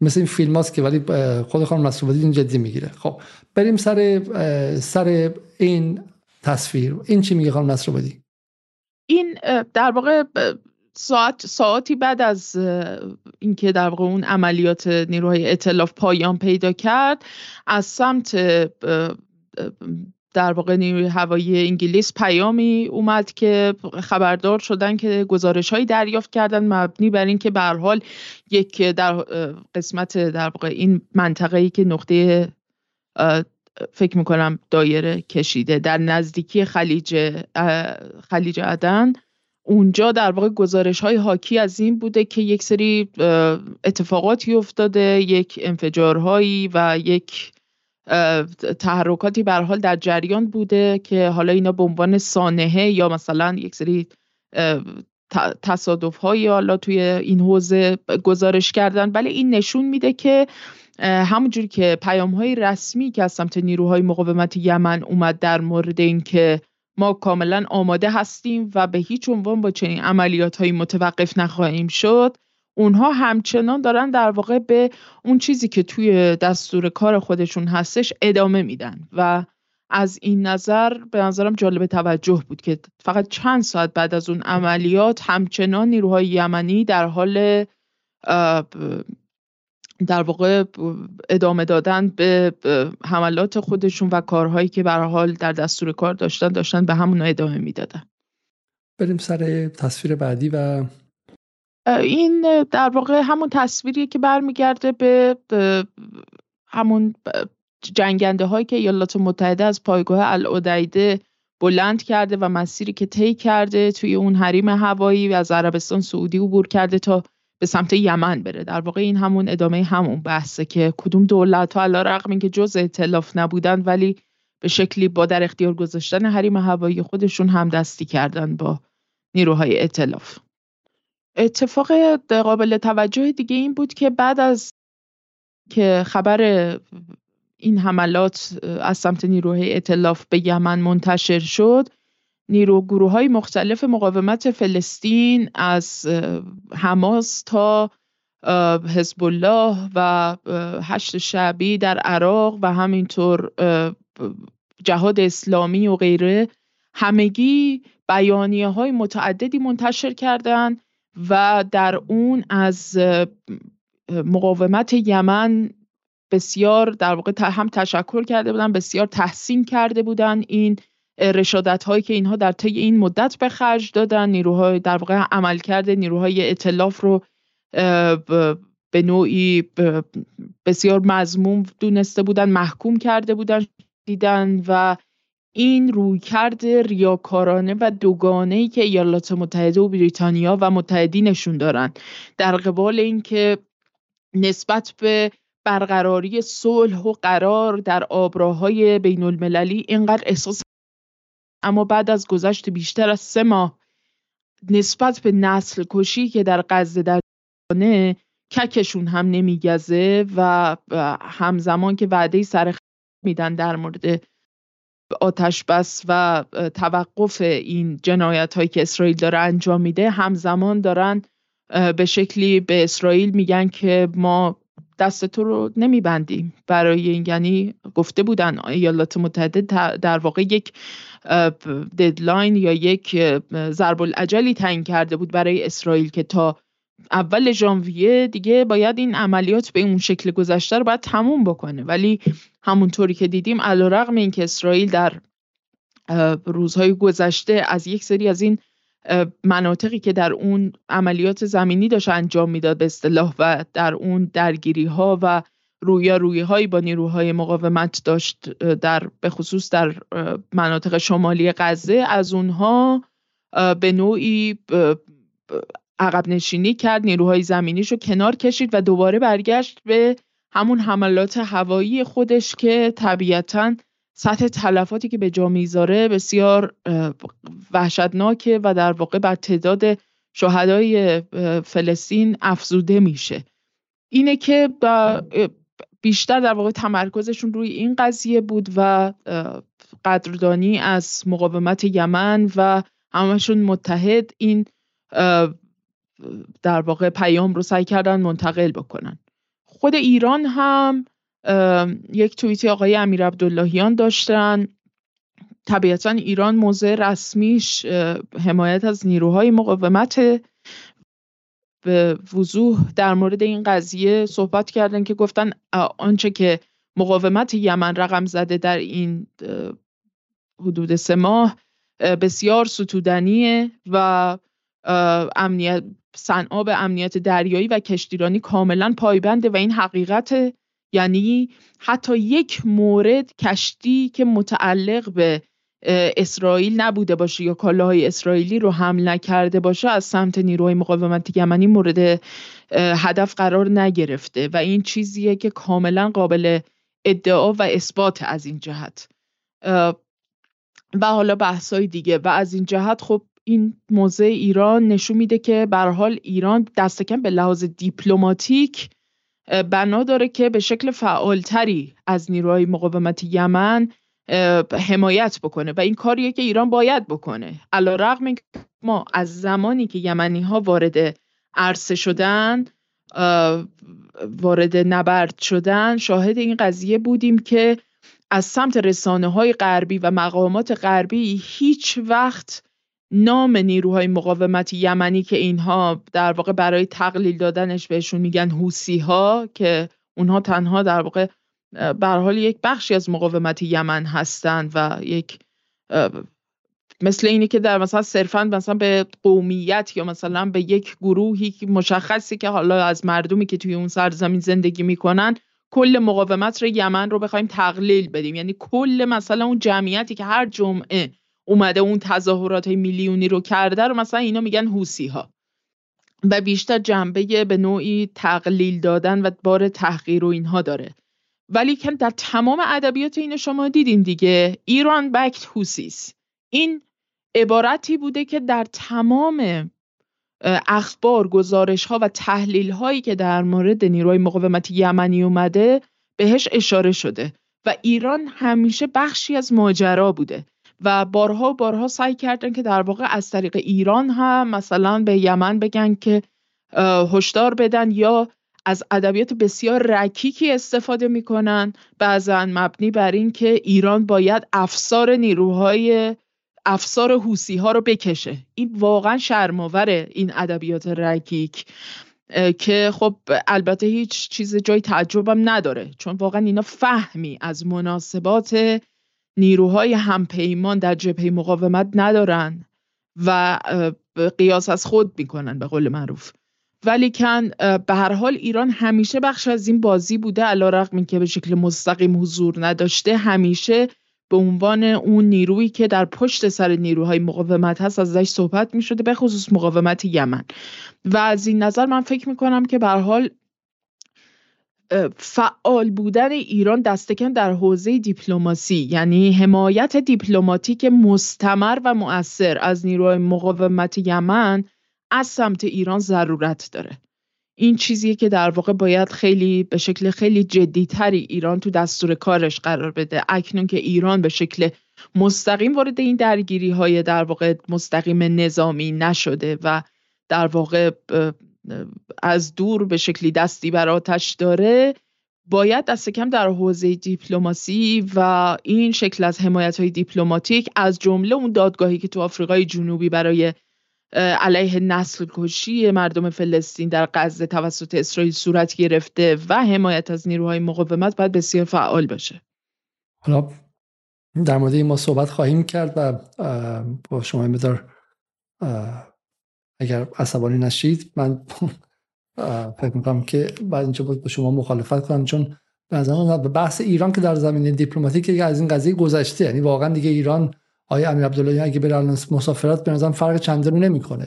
شوخی که نیستش که آفریقای جنوبی اومده و و داره کاری می‌کنه کارستان در سطح دیپلماتیک. خود یمن خود یمنی کشوری که به رسمیت نشناختنش جزء کسانی است که داره اسرائیل رو برای به جرم نسل محکوم می‌کنه می‌خواد بردش به شورای امنیت و به سازمان ملل و غیره و غیره. و ایران اینجا تا حد زیادی منعطب منفعل نشسته. حالا خیلی ممکنه مثل خود بگن که آقا بالاخره این تکنیک ایران ایران گمان می‌کنه که اگر الان وارد چه شاید اسرائیل سو استفاده کنه بگه که آقا این کشوری که خودش مشکل حقوق بشر داره فلان فلان اینا. ولی به نظر من ایران خیلی خیلی خیلی می‌تونست واقعا فعالانتر در زمینه دیپلماتیک رفتار کنه. ولی دیپلماسی فقط الان هم نیست. بالاخره در واقع وقتی میگیم اگر ایران در کل این سالها یه مدار فعالتر رفتار می‌کرد قضیهش متفاوت حالا به کسی هم بر نخوره. ولی همین الان تازگی یه فیلمی پخش شد از سفرای انگلیس در کشورهای مختلف. و حالا مسخره می‌کردن که توی ایران میان شب یلدا رو جشن می‌گیرن توی هند میرن چه می‌دونم دیوالی رو جشن می‌گیرن جشن رنگ ها رو جشن می‌گیرن یا بغل گاو وای میسن عکس می‌گیرن یه جای دیگه یه کار دیگه می‌کنن و بالا همون چیزی که میگی دیگه. الان مثلا اگر زمان دیگه بود که مردم ایران اعتقادات دیگه داشتن میومدن توی حسینیه سینه می‌زدن. ولی کار سفیر همینه. کار سفیر اون چیزی بهش میگن دیپلماسی بهش میگن دیپلماسی عمومی. درسته؟ public diplomacy وظیفش اینه که دل مردم کشورها رو نرم کنه و بتونه بتونه بتونه line یا خط کشور خودش رو بیشتر جلو ببره اونجا. نفوذ رو بیشتر کنه. نفوذ یا influence اقدامی مشروعه. نفوذ با سلطه متفاوته. خب حالا اینکه انگلیس هم تو ایران داره نفوذ پیدا می‌کنه که وظیفشه سوالی که چرا ایران تو انگلیس نفوذ نداره؟ سوالی که ایران چرا تو انگلیس نفوذ نداره؟ و ما توهم هم نداریم. خب ایران کشور ضعیفتری بوده انگلیس ابرقدرت بوده و غیره ولی الان ایران امکاناتشو داره. یه جا دیگه هم باز ما توهم نداریم. خود آیه بایدی نژاد زمانی میگفتش که آقا ما حتی برای سفارت باید پولمون رو با سامسونیت بیاریم. چون ما تحریم سال 2008 2009 برای اینکه پول آبدارچی هم بدیم بعد با چمدون پول بیاریم. ما همه محدودیت های شما رو هم می‌دونیم خب؟ ولی این محدودیت ها به این ربطی نداره که شما یه جایی سفارت ها رو دست پسر خاله دختر خالتون داریم تو فنلاند یک خانم دکتر با تخصص بیماری های تخصص زنان رو فرستادن اونجا. مثل خیلی جای دیگه. شغل ها رو برای این میدن که فلانی بره اونجا حقوق دلاری بگیره چند سال برگرده ایران بتونه باش مثلا زندگیشو بهتر کنه و غیره. اصلا متوجه نمیشن که کار سفارت جنگندگیه. مثل اینکه من بگم آقا من فلان مرز خیلی مهم رو به جای دست مرزبانی بدم که آماده شهادت و آماده جان دادن باشه دست داماد فلانی میدم فلان حاج میدم که الان اوشون از من راضی باشه توی مجلسم بذاره من برم تو مجلس مثلا من رد صلاحیت نکنه. معاملات اینجوری می‌کنن و سفارت های ایران اصلا تعطیل. حالا بگذاریم که یه دونه مرکزی هم که ایران توی لندن داشت به اسم به اسم مرکز اسلامی ایران اسلامیک سنترشون که حالا به شکلی شیعیان ایران شیعیان لندن بالا می‌شدن می‌رفتن اونجا آشورا و تاسوعا رو. خیلی راحت صهیونیستای انگلیس در آستانه بستنشن. فعلا تعطیل شده و در اختیار چریتی کامیشن قرار گرفته یا کمیسیون خیریه ها ممکنه برای اینکه حال ایران رو بگیره حال جمهوری اسلامی بگیرن بدن مثلا دست گروه شیرازی ها و اینها حتی به تهران اعلام نکردن چندان. وکیلم نگرفتن. خب وکیلم نگرفتن رهاش کردن. سفارت ایران که توی لندن خدا رو سفیر نداره بقیه سفارت هم همین سفارت ایران تو فرانسه میترسن از در سفارت بیان بیرون چون مجاهدین بهشون حمله می‌کنن ماشیناشون در داخل پارکینگ سفارت پنجره می‌کنن. چه وضعی خواهی ندارین؟ سفارت ها رو ببندین. خب برای همین سوالی که از آقای امیر عبدالله مطرح میشه اینه که شما کجا بودید تو این مدت؟ از یمنی که یک کشور زیر تحریم فقیر با قحطی دست و پنجه نرم می‌کنه که ما بیچاره تر که نبودیم که. و ایران توی این مدت چرا نتونستش به نظر من کار جدیتری کنه و صدای مهمتری داشته باشه و و تاثیرگذاری دیپلماتیک داشته باشه و, این واقعا نقد به جایی. یعنی ما در این 98 روز گذشته که برمیگردیم حالا ما میگیم دست ایران از نظر نظامی بسته بودش.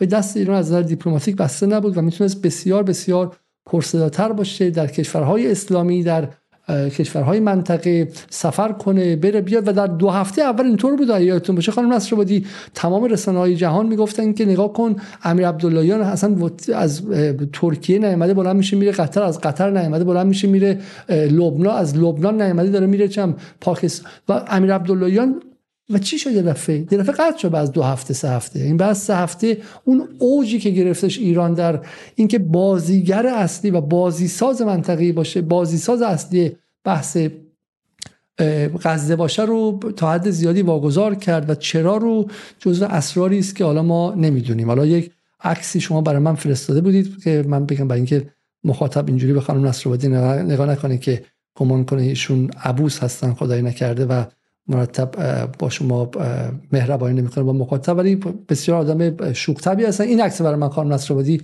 فرستاده بودم. خب از از اون بالایی که ایران زمانی که بچه هاش جهاد اسلامی و حزب الله انصار الله و حماس کوچولو بودن. حالا دیگه پیر شده خودش خب دیگه در آستانه کهولت و اینا اینا که دیگه حالا به شکلی نینجا شدن و بزرگ شدن اینها.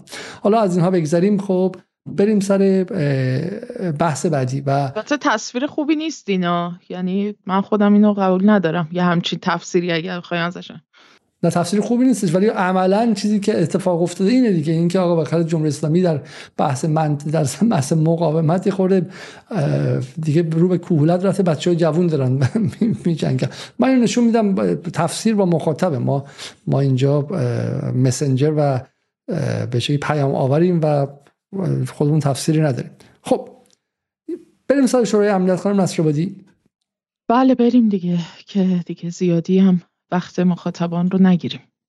خب این قطنامه که دو روز پیش یعنی ده ژانویه به شکلی به تصویب رسید که حالا روند تصویب شدنش یعنی آرایش رو در موردش صحبت می‌کنیم. قطنامه ای بود که پیشنویسش از مدتها قبل یعنی از دسامبر به شکلی در دستور کار شورای امنیت بود و سعی کرده بودن که به نوعی در مورد متنش یک توافقاتی حاصل بکنن که این توافق نهایتا هم حاصل نشد. ولی نکته که هستش اینه که قطنامه 27 22 که همین قطنامه هست که داریم در موردش صحبت می‌کنیم بسیار مورد اختلاف بود و برای همین هم روند تصویبش به طول انجامید. چرا که دولت های روسیه، چین، الجزایر و سیرالئون که هر چهار, هر چهار کشور به شکلی نمایندگانشون رأی ممتنع دادند اینها با فرمول بندی و عدت از طرفی مخالفت داشتند و از طرف دیگه مجموعی از ابهام ها رو در متن نامه می‌دیدند که این رو به باعث به نوعی دارای به شکلی بل به شکل بالقوه این می‌دونستن که می‌تونه به خطرناکی منجر که یکی از اونها در واقع قابل پیش بینی بود. همینی بود که نیروهای ائتلاف از اون سوء استفاده کردن. سه تا اصلاحیه برای این قطعنامه داده بود که هر سه به نوعی رد شدن. آمریکا همه رو در واقع رد کرد و مورد قبول قرار نگرفت نهایتا و در نتیجه قطنامه اصلاح نشد اونجوری که در واقع پیشنهاد کرده بود روسیه. و به نوعی اعتراض کرده بود بر مبنای اون چیزی که به شکل هنجاری در حقوق بین الملل وجود داره و ارجاع داده بود به آنچه که در به شکلی در رویه و سابقه چنین مواردی بوده که در شورای امنیت و سایر نهادهای حقوقی بین المللی مورد بررسی قرار گرفته بودند و مبنای کار قرار گرفته بودند. از جمله اینکه به نوعی روسیه مثلا پیشنهاد کرد در واقع صحبت از این کرده بود که باید این ادبیات در واقع این قطنامه به شکلی تغییر بکنه که باعث این نشه که یک سری از حقوق و آزادی های کشتیرانی رو بخواد مثلا ضعیف بکنه یا محدود بکنه یا اینکه مثلا یک بندی رو پیشنهاد کرده بود که تو مقدمه قطنامه باید بیاد که یک جور سابقه چی میگن یه بدعتی در واقع در حقوق بین الملل به وجود نیاره برای اینکه مثلا خیلی راحت میشه قوانین جا افتاده حقوق بین الملل در حوزه آبراهای بین المللی و دریایی و اینها رو بخواد تغییراتی توش ایجاد بکنه یا دور بزنه و همینطور در واقع گفته بود که یکی از ابهام ها رو مد نظر قرار داده بود که چین و الجزایر و سیرالئون هم در موردش اتفاق نظر داشتن و اونم این بود که اقدامی که یمنی ها انجام دادن در مورد توقیف کشتی های تجاری و مشخصا در مورد اون کشتی ژاپنی گالاکسی لیدر که مورد بحث قرار گرفته بوده و اساسا مبنا به شکلی میشه گفت که ژاپن که همراه آمریکا در تهیه این پیشنویس همکاری داشته مشخصا به دلیل توقیف کشتی ژاپنی گلکسی لیدر بوده که در واقع همراه آمریکا شده بود در نوشتن این پیشنویس. و در واقع روسیه و چین و الجزایر معتقد بودن که اقدام قهرامیز که برای توقیف کشتی صورت گرفته مصداق تجاوز یا حمله مسلحانه که مثلا توی ماده پنج و یک منشور هستش در واقع نیست. این مصداق اون نیست. در نتیجه نوع مواجهه با اون رو باید به شکل دیگری تدقیق کرد به قول معروف و باعث سوء استفاده ای که مثلا ناتو تو قضایای دیگه مثل قضیه کوزوو انجام داده بود یا در مورد مشخص عراق اومده بود تفسیرهای موسع و دل بخواهانه ای انجام داده بود و حتی به وتویی که صورت گرفته بود وتوی قطعنامه شورای امنیت هم در مورد عراق هیچ توجهی نکرده بود. نباید دوباره در واقع به یک چنین مواردی بخواد منجر بشه. مورد دیگری که در واقع خیلی در موردش بحث شده بود و تو نطق نماینده روسیه و چین و الجزایر به وضوح در واقع در موردش صحبت کردن این بود باید حتما در این قطعنامه عبارتی بیاد که این بحرانی که به وجود اومده در حوزه آبراهای بین المللی و مشخصا تو دریای سرخ مرتبط با اتفاقاتی که داره در غزه میفته و با توجه به اینکه انصارالله یمن به سراحت اعلام کرده که صرفا کشتی هایی که حامل مواد مرت... کالاهای مثلا اسرائیلی هستن یا اینکه در واقع کشتی اسرائیلی هستن رو متوقف می‌کنه اینجا در واقع نمی‌تونه قطعنامه سکوت بکنه نسبت به اینکه در واقع واکنش آنچه که یمن داره انجام میده و نکنش اما خب این رد شد. اینها رد شد و علا رقم اینکه رد شد خب انتظار می‌رفت که دست کم روسیه و چین این قطعنامه رو وتو بکنن. کمان که نماینده دائمی چین در شورای امنیت به سراحت گفت که ما این ابهام ها رو به نوعی زمینه ساز گسترش تنش در منطقه می‌دونیم. یعنی به شکلی پیش بینی کرده بودن که ممکنه یک عملیات نظامی علیه یمن رخ بده.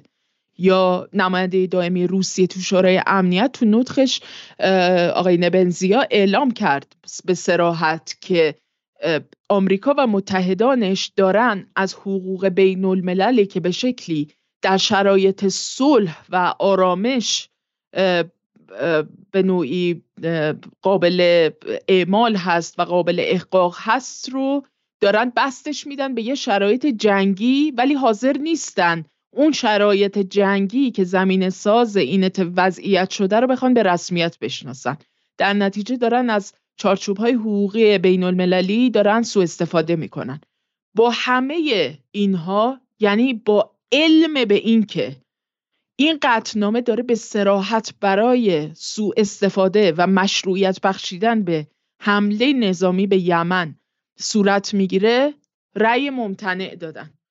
و این قطنامه با یازده رأی موافق و بدون رأی مخالف از سمت حالا چه دولت هایی که حق به ندارن چه دولت هایی مثل روسیه و چین که این انتظار می‌رفت که این قطعنامه رو بخوان وتو بکنن. ولی این کار رو نکردن.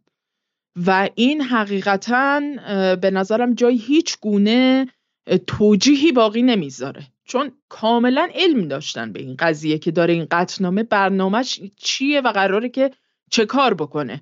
حالا گیریم که این موازنه تهدید یا ارزیابی های نیروهای اطلاف مشخصا ایالات متحده به گونه پیش می‌رفت که اینها یک حمله شدیدتر به یمن صورت می‌دادند و ما شاهد سطحی از جنایت در یک لول در واقع خیلی بالاتر از این پنج یا هفت شهیدی که الان نیروهای مقاومت یمنی داشتن می بودیم اون وقت این دولت ها چطور می‌خواستن پاسخگو باشن؟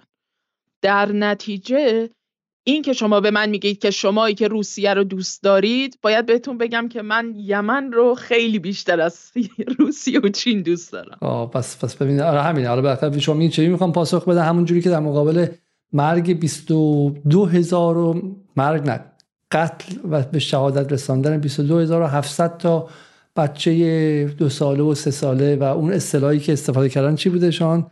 اصطلاحی که دیروز در این دادگاه تاریخی آی سی, جی بودش. حالا ما می‌خواستیم برنامه دماش داشته باشیم با حالا به زودی خواهیم داشت. ولی این چه اصطلاحی بخوام نصر که WC اگه یادتون هستش یک اصطلاحی سازگار ساختن اصطلاحی که دیروز در این نماینده و وکیل وکیل وکیل آفریقای جنوبی استفاده کرد. نظر من خیلی کلمه کودکانی که پدر و مادرشون از دست دادن و همه خانوادهشون از دست دادن و WCNSF و WCNSF بله این کودکان مجروحی که هیچ کدام از اعضای خانوادهشان زنده نمانده. خب به همون شکلی که روسیه و چین مقابل این تعداد کودک به شکلی WCNSF موندن خب در مقابل wounded child wounded child no surviving family. خب wounded child no surviving family بدون خانواده ای که براشون واقع مونده بود و همزمان هم آقای شی جین پینگ در این وسط بلند شد رفت سان فرانسیسکو و یه یادش اومد که با آمریکا جنگی نداره و می‌خواد تنیس زدایی کنه و روسیه و آقای لاوروف هم رفت بغل به اسرائیل وایسا و گفتش که شما به همون علت داریم مردم فلسطین رو می‌کشید که ما هم داریم با اوکراین میجنگیم و سعی کرد که از اینجا برای خودش یک آب از این آب گلالود برای خودش یک ماهی بگیره و و حالا سوالی که من می‌خواستم قبلا مطرح کنم الان مطرح می‌کنم. به نظر شما حالا حداقل در اگرچه از باید استفاده که از موازنه مثبتی که اجازه میده جهان چند قطبی و به ویژه موازنه بین چین و روسیه از یک سمت و آمریکا از سمت دیگه. ولی آیا این 98 روز ما مردم غرب آسیا رو به یه مقدار محتاط نمی‌کنه نسبت به روسیه و چین. ببین یه چیزی که هستش اینه که ما باید نسبت به این قضیه کاملا واقع بین باشیم که روسیه و چین جز این جبهه مقاومت این منطقه نیستن.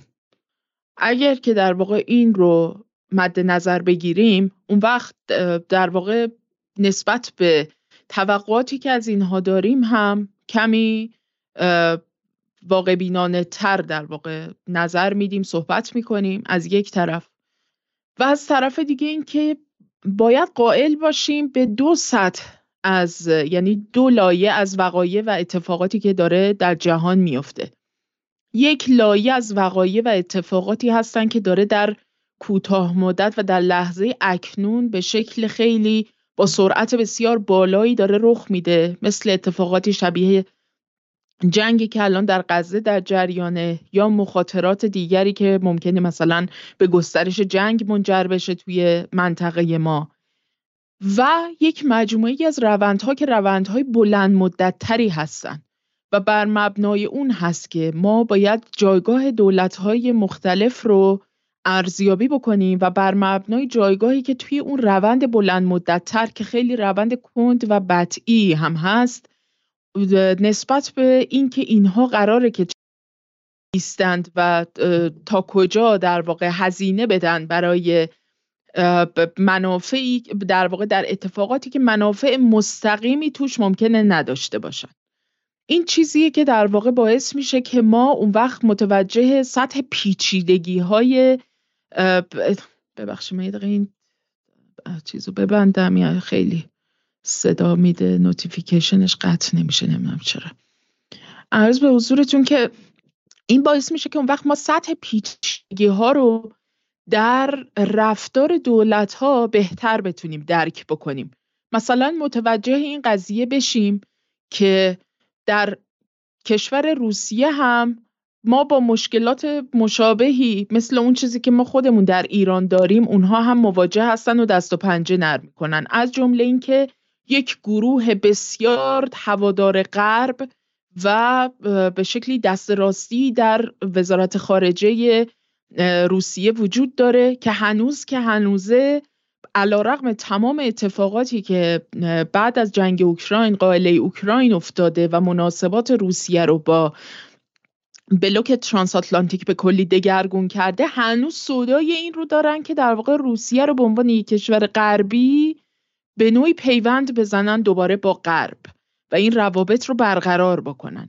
آقای لاوروف به شکلی نماینده یک طیفی در وزارت خارجه روسیه است که در حال برقراری توازن در این وزارت خانه است.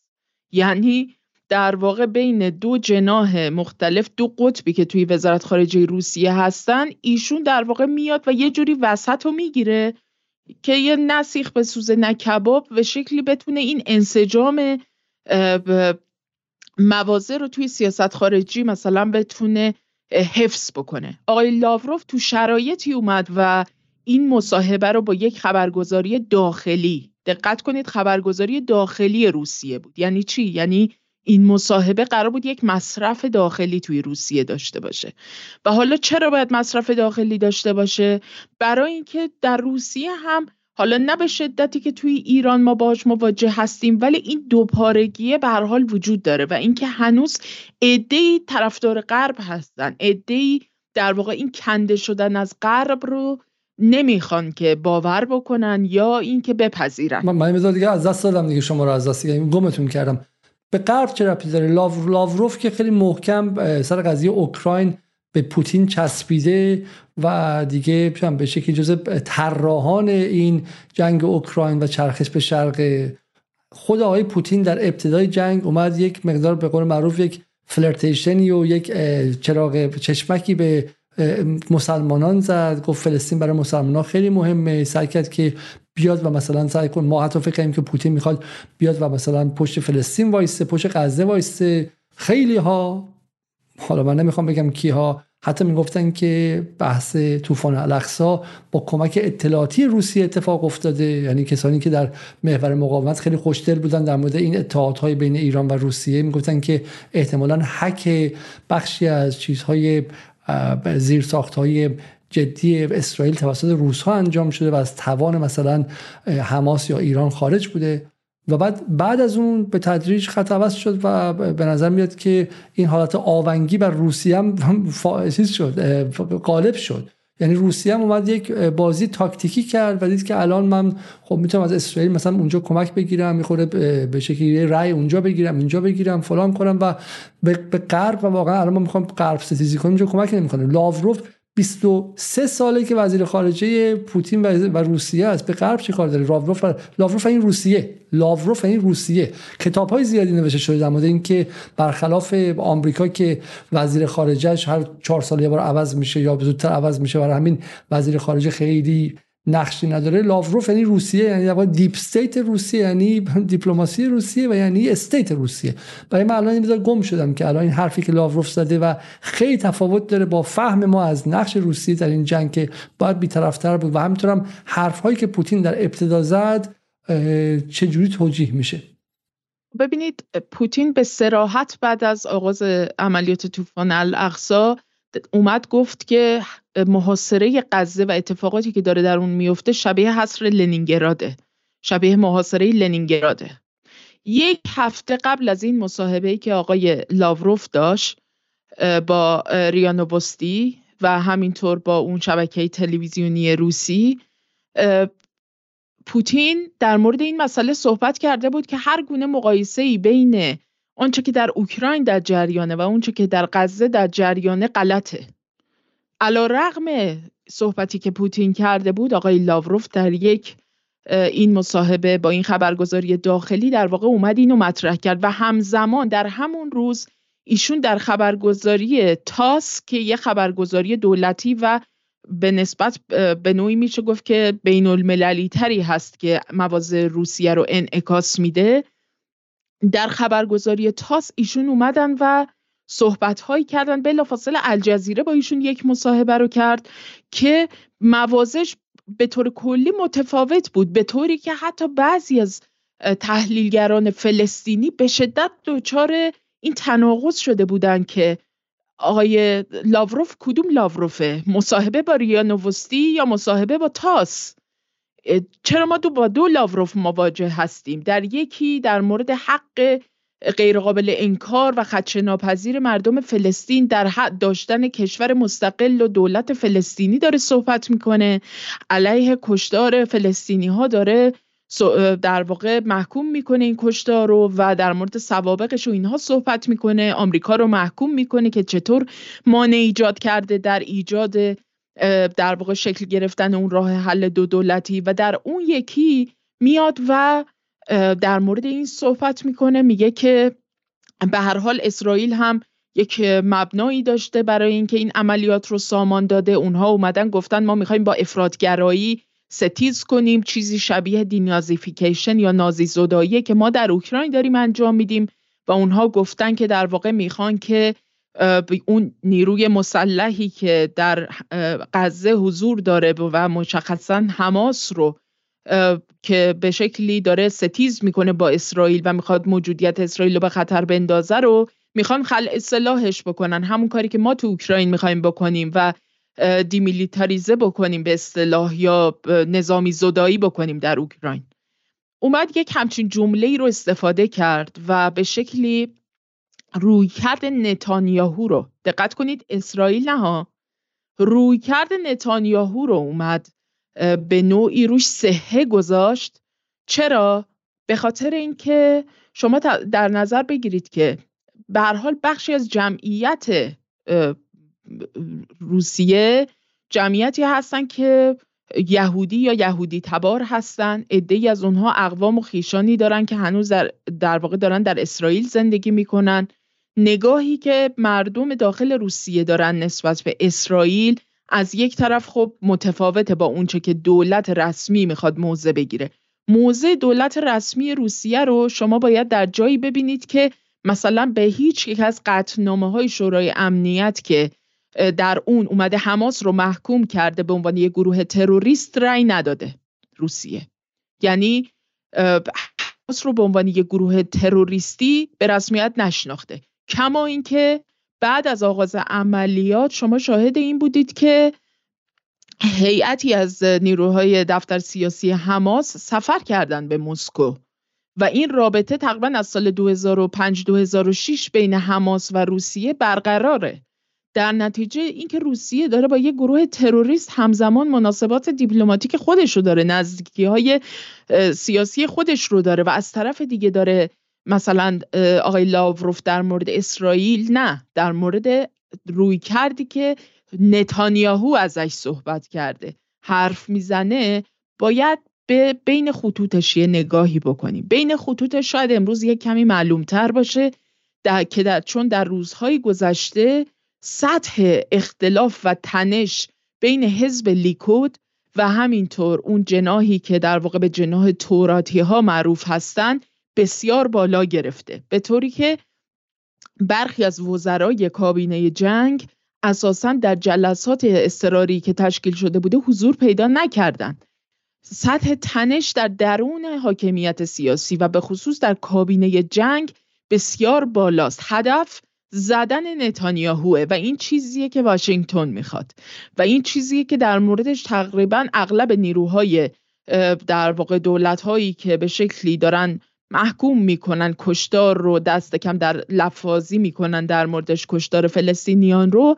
دارن اینو سعی می‌کنن به گردن نتانیاهو و در واقع اعوان و انصارش بندازن. و نه دولت اسرائیل. یعنی حالا شما خواهید دید احتمال این به طول خواهد انجامید. ولی حتی همین دادگاه بین المللی آفریقای جنوبی این پرونده نسل علیه اسرائیل رو در اون تشکیل داده هرگز به اینکه نسل کشی توسط دولت اسرائیل اتفاق افتاده رأی نخواهد داد. من حاضرم شرط ببندم همینجا و این به یادگار بمونه که اینها هرگز این دادگاه رأی نخواهد داد. که دولت اسرائیل مرتکب نسل کشی شده. اونها خواهند گفت نتانیاهو گالانت نمی‌دونم اسموتریچ چه اسم دو نفر سه نفر رو به عنوان کسانی که مرتکب جنایت جنگی شدن یا اینکه به شکلی نسل کشی رو سعی کردن عادی سازی بکنن در بهترین حالت. اسم دو یا سه نفر از اینها نهایتا به عنوان عوامل خواهد اومد و نه هرگز دولت اسرائیل. بنابراین الان یک سیاستی که از سمت آمریکا داره پیگیری میشه اینه که اولا موجودیت و هستی اسرائیل رو به عنوان یک کلیت یک دولت که در این در واقع این دولت پادگانی رو حفظ بکنه توی این منطقه و در ثانی هر چه زودتر کابینه جنگی کنونی که بر سر قدرت هست رو بکشه پایین و یه نیروی میانه روتری و معتدلتری حتی در سطح لیبرمن حتی در, واقع امثال لاپید و غیره حتی نفتالی بنت رو بالا بکشن و اینها رو در قدرت بنشونن که در واقع بتونن اون مدیریت رو نسبت به دولت اسرائیل داشته باشن. در مقابل روسیه داره چی کار می‌کنه؟ روسیه دارن نتانیاهو طرفداری می‌کنه. کاری که دارن اینا انجام میدن ایجاد تنش در دستگاه حاکمه اسرائیل. سطح شکاف رو می‌خوان افزایش بدن. این کاری که روسیه خیلی جاها انجام میده. استاد این کاره. بیاد و در واقع بین اون دوتا جناح مثلا سعی بکنه که اون شکافه رو تقویت بکنه با طرفداری از یکی یا با در واقع به نوعی وزن دادن به مثلا مشروعیت بخشیدن به کنش یک جناح دیگه. و همونطوری که در واقع ترجیحشون اینه که ایالات متحده هم یه جمهوری خواهی بیاد بالا که عمدتا جمهوری خواه سیاستشون این هست که پرونده اوکراین رو تعطیل بکنن کما اینکه الان هم جمهوری خواه در واقع بودجه اختصاص بودجه برای در واقع دادن به اهدا اوکراین و اینکه تامین بکنه براش رو جمهوری خواه دارن پروندهش رو میبندن. دارن اینا رو حل میدن به این سمت که برن اون روند صلح رو بشینن پای میز مذاکره و تمومش بکنن. بنابراین روسیه چنین بازیهایی می‌کنه. بازیهاش هم پیچیده است بازیهاش مطلوب ما نیست. بازیهاش اونجوری نیستش که در واقع در کوتاه مدت طبیعتا برای ما که در چارچوب جبهه مقاومت شکل دیگری از منافع رو می‌بینیم و میاندیشیم بهش اونطوری بخوان اونا رو تعمین بکنن. ولی خب توی روند بلند مدتتر میشه در واقع اون چشمانداز بلند رو تا یه حدی حالا تفکیک کرد. ولی در مورد اینکه منی که روسیه رو دوست دارم یمن رو بیشتر دوست دارم هرگز تردید نکنید. بسیار خب شما روسوفیل نیستید و در واقع یمنوفیل هستیم و محور مقاومت فیل هستین درسته؟ بسیار خوب. خب حالا ولی نکته که گفتیم همینه چون بخاطر روسیه این استرانگ من رو به قول معروف مردان قوی رو ترجیح میده اردوغان رو ترامپ رو حتی نتانیاهو رو باشون راحتتر دیر می‌کنه تا این به شکلی لیبرال ها و با این میانه ها میانه روها و با اینا می‌تونه دیر کنه بشینه معامله کنه و دقیقا نتانیاهو رو ترجیح میده به به لاپید مثلا. درسته؟ و و تنش رو هم در اونجا دوست دارن. خب حالا این توضیح رو ما داشتیم. بریم که از شورای امنیت رو ببینیم و برگردیم و یواش یواش میگم بحث به پایان می‌رسه. می‌خوام مخاطبان رو وارد کنیم و و پیام هاشون بخونیم. یه نکته مهمی که اینجا هست اینه که هیچ کشوری منفی نداره درسته؟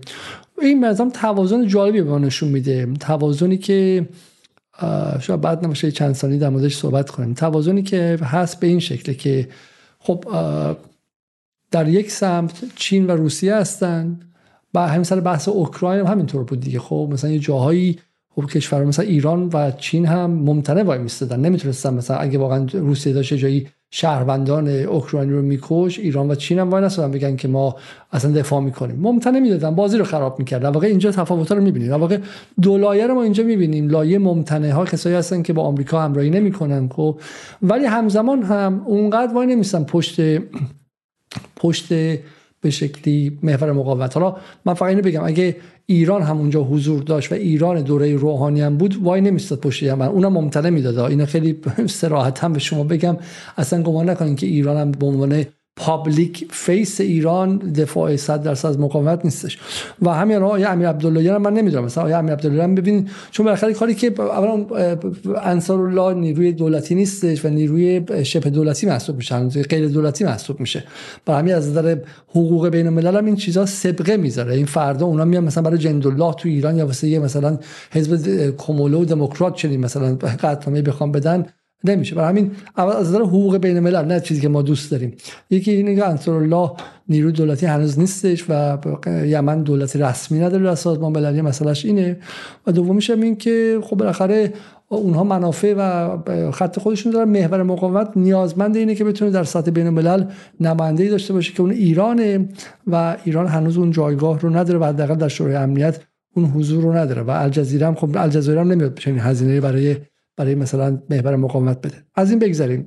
بریم سر دو نکته پایانی و الجزایر به عنوان در واقع عضو دوره‌ای شورای امنیت اینا حق وتو ندارن و توجه داشته باشیم. حق وتو نداره ولی منفی می‌تونست بده و نداد.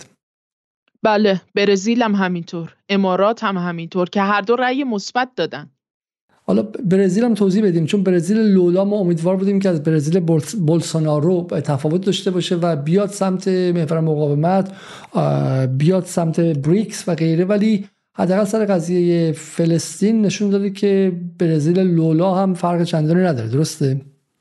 ببین از بریکس از بلوک بریکس فقط اسش رستگار شده. بقیه بریکش رسما در این قضیه جنگ غزه حقیقتا نشون دادن که هنوز به عنوان یک آجری در دیوار این نظم موجود هنوز عمل می‌کنن و هنوز محدودیت ها و زنجیرهایی به پاشون هست که مانع از این میشه که بتونن در واقع به قول شما اون سطح از آزادگی رو داشته باشن برای اینکه مواضع متناسبی با توجه به جایگاهشون با توجه به انتظارات یا چشماندازی که دست کم براشون متصور هستند. بسیاری در جنوب جهانی بخوان اون واکنش ها رو نشون بدن.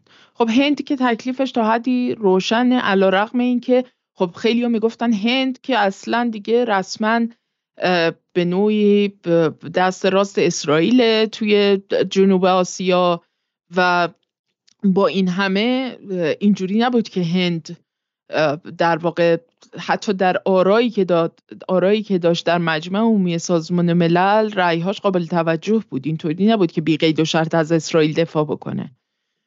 اما به هر حال چین و روسیه و برزیل. برزیل یه مقداری برمیگرده در واقع به اون توازن قوایی که در آمریکای جنوبی وجود داره. خب ما می‌دونیم که آمریکای جنوبی مستعد این هستش که جریانات دست راستی هم در اونجا بخوان رشد بکنن و به حال قدرت رو دست کم برای دوره ای از آن خودشون بکنن. اتفاقات بسیار عجیب و مهمی اونجا افتاده. کلمبی که به اسرائیل آمریکای جنوبی معروف هستش الان یکی از بهترین مواضع رو نسبت به جنگ غزه داشت. در واقع رئیس جمهورشون پترو. بولیوی برای انصار الله یمن هورا می‌کشه برای آفریقای جنوبی هورا می‌کشه که پای فلسطین جانانه وایستادن و از دارن دفاع می‌کنن از مردم غزه. ولی همزمان در آرژانتین شاهد این هستیم که یک صهیونیست دو آتشه دست راستی که به بولسوناروی آرژانتین معروفه یا ترامپ آرژانتین معروفه به قدرت می‌رسه. در پرو یک دولت دست راستی بسیار وحشی بر سر کاره.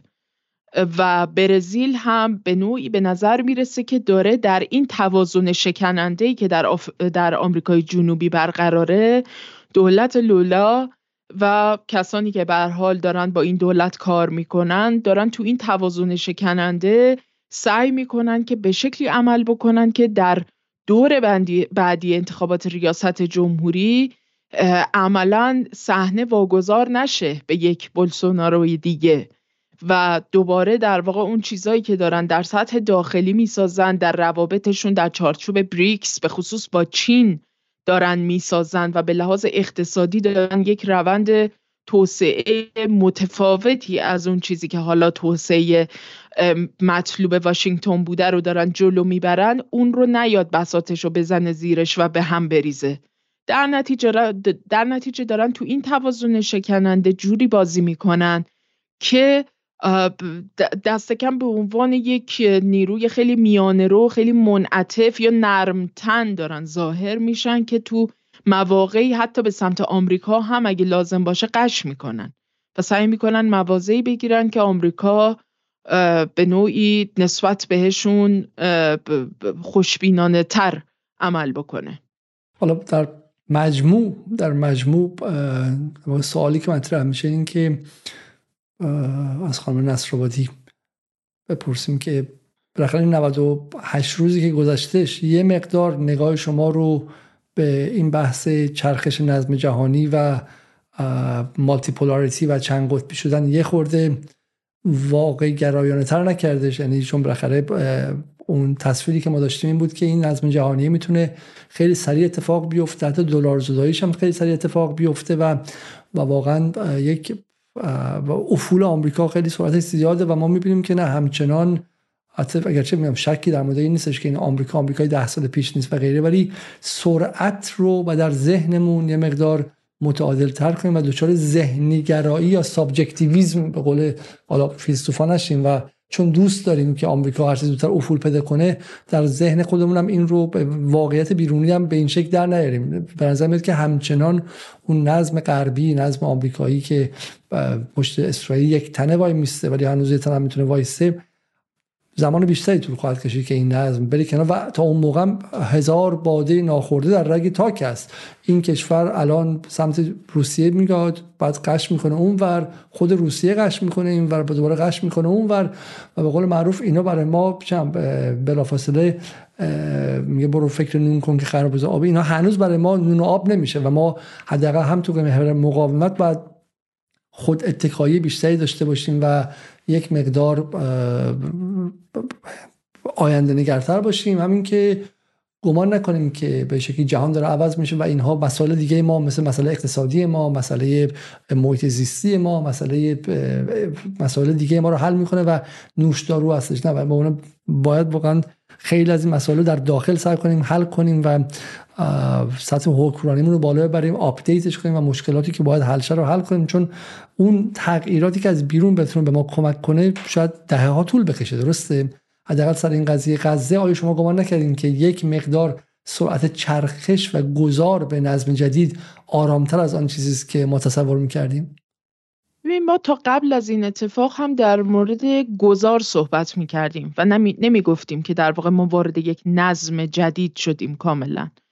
طبیعتا این دوره گذار دوره که در اون خب ما در مورد دولت های آونگی صحبت کردیم. یعنی اینکه دولت هایی که در حال نوسان هستند و به شکلی دارن در زمین های مختلفی بازی می‌کنن تا اینکه ببینیم سرانجام این آونگ در کدوم قسمت قراره که بیسته و آیا اصلا قرار بیسته یا نه. ولیکن همزمان با اینکه در واقع در دوره گذار هستیم به حال پتانسیل ها و بالقوگی های از اون نظمی که چشماندازش رو داشتیم می‌دیدیم داره پدیدار میشه تو لحظه حاضر. بحث بر سر اینه که از این بالقوگی ها چطور میشه استفاده کرد؟ چطور میشه در واقع کمک کرد به اینکه اون شکاف هایی که باعث میشن این گذار تسریع بشه و این روند تغییر نظم بخواد با سرعت بیشتری جلو بره این شکاف ها رو بتونیم تعمیقشون بکنیم. یا اینکه بتونیم در واقع تناقضاتی که توی این سیستم باعث میشه که نهایتا این تناقضات منجر به این بشه که اون زایش نظم جدید به نوعی به, به, به یک آینده خیلی دورتر موکول نشه اون تناقض ها رو سعی بکنیم عمده تر بکنیم و قاپیدن فرصت ها از هر چیزی مهمتره. یعنی شکل رابطه سازی شکل مناسباتی که در واقع باید در این دوره گذار بهشون فکر کرد. ابتکارهایی که توی این دوره گذار کمک می‌کنن به اینکه به حال این بلوک بندی ها بتونن با سرعت بیشتری جلو برن پیش برن. حتی ممکنه این بلوکات تغییرات قابل توجهی هم بکنن. ولی نفس این پویایی که توی این وضعیت گذار وجود داره خودش حامل بالقوگی هایی که به نظرم بسیار قابل توجهه.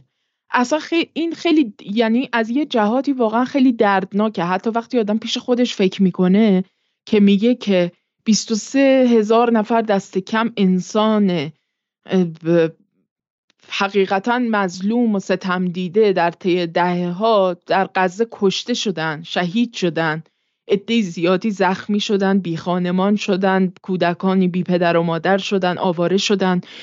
ولی در همه اینها اون وقت در کنارش آدم یه بلقوگی های می‌بینه که شما می‌بینید که توازن این منطقه چطور داره به هم می‌خوره. یعنی شما همین یمن رو که نگاه می‌کنید متوجه این قضیه میشید که دیگه برای آمریکا اتفاقا یه شاید یه شباهت هایی وجود داشته باشه بین رویکرد مثلا آمریکا. در زمان حمله آمریکا به عراق در سال 2003 در واقع آمریکا اومد یه اطلاف سازی کرد مثل کاری که در مورد یمن کرد.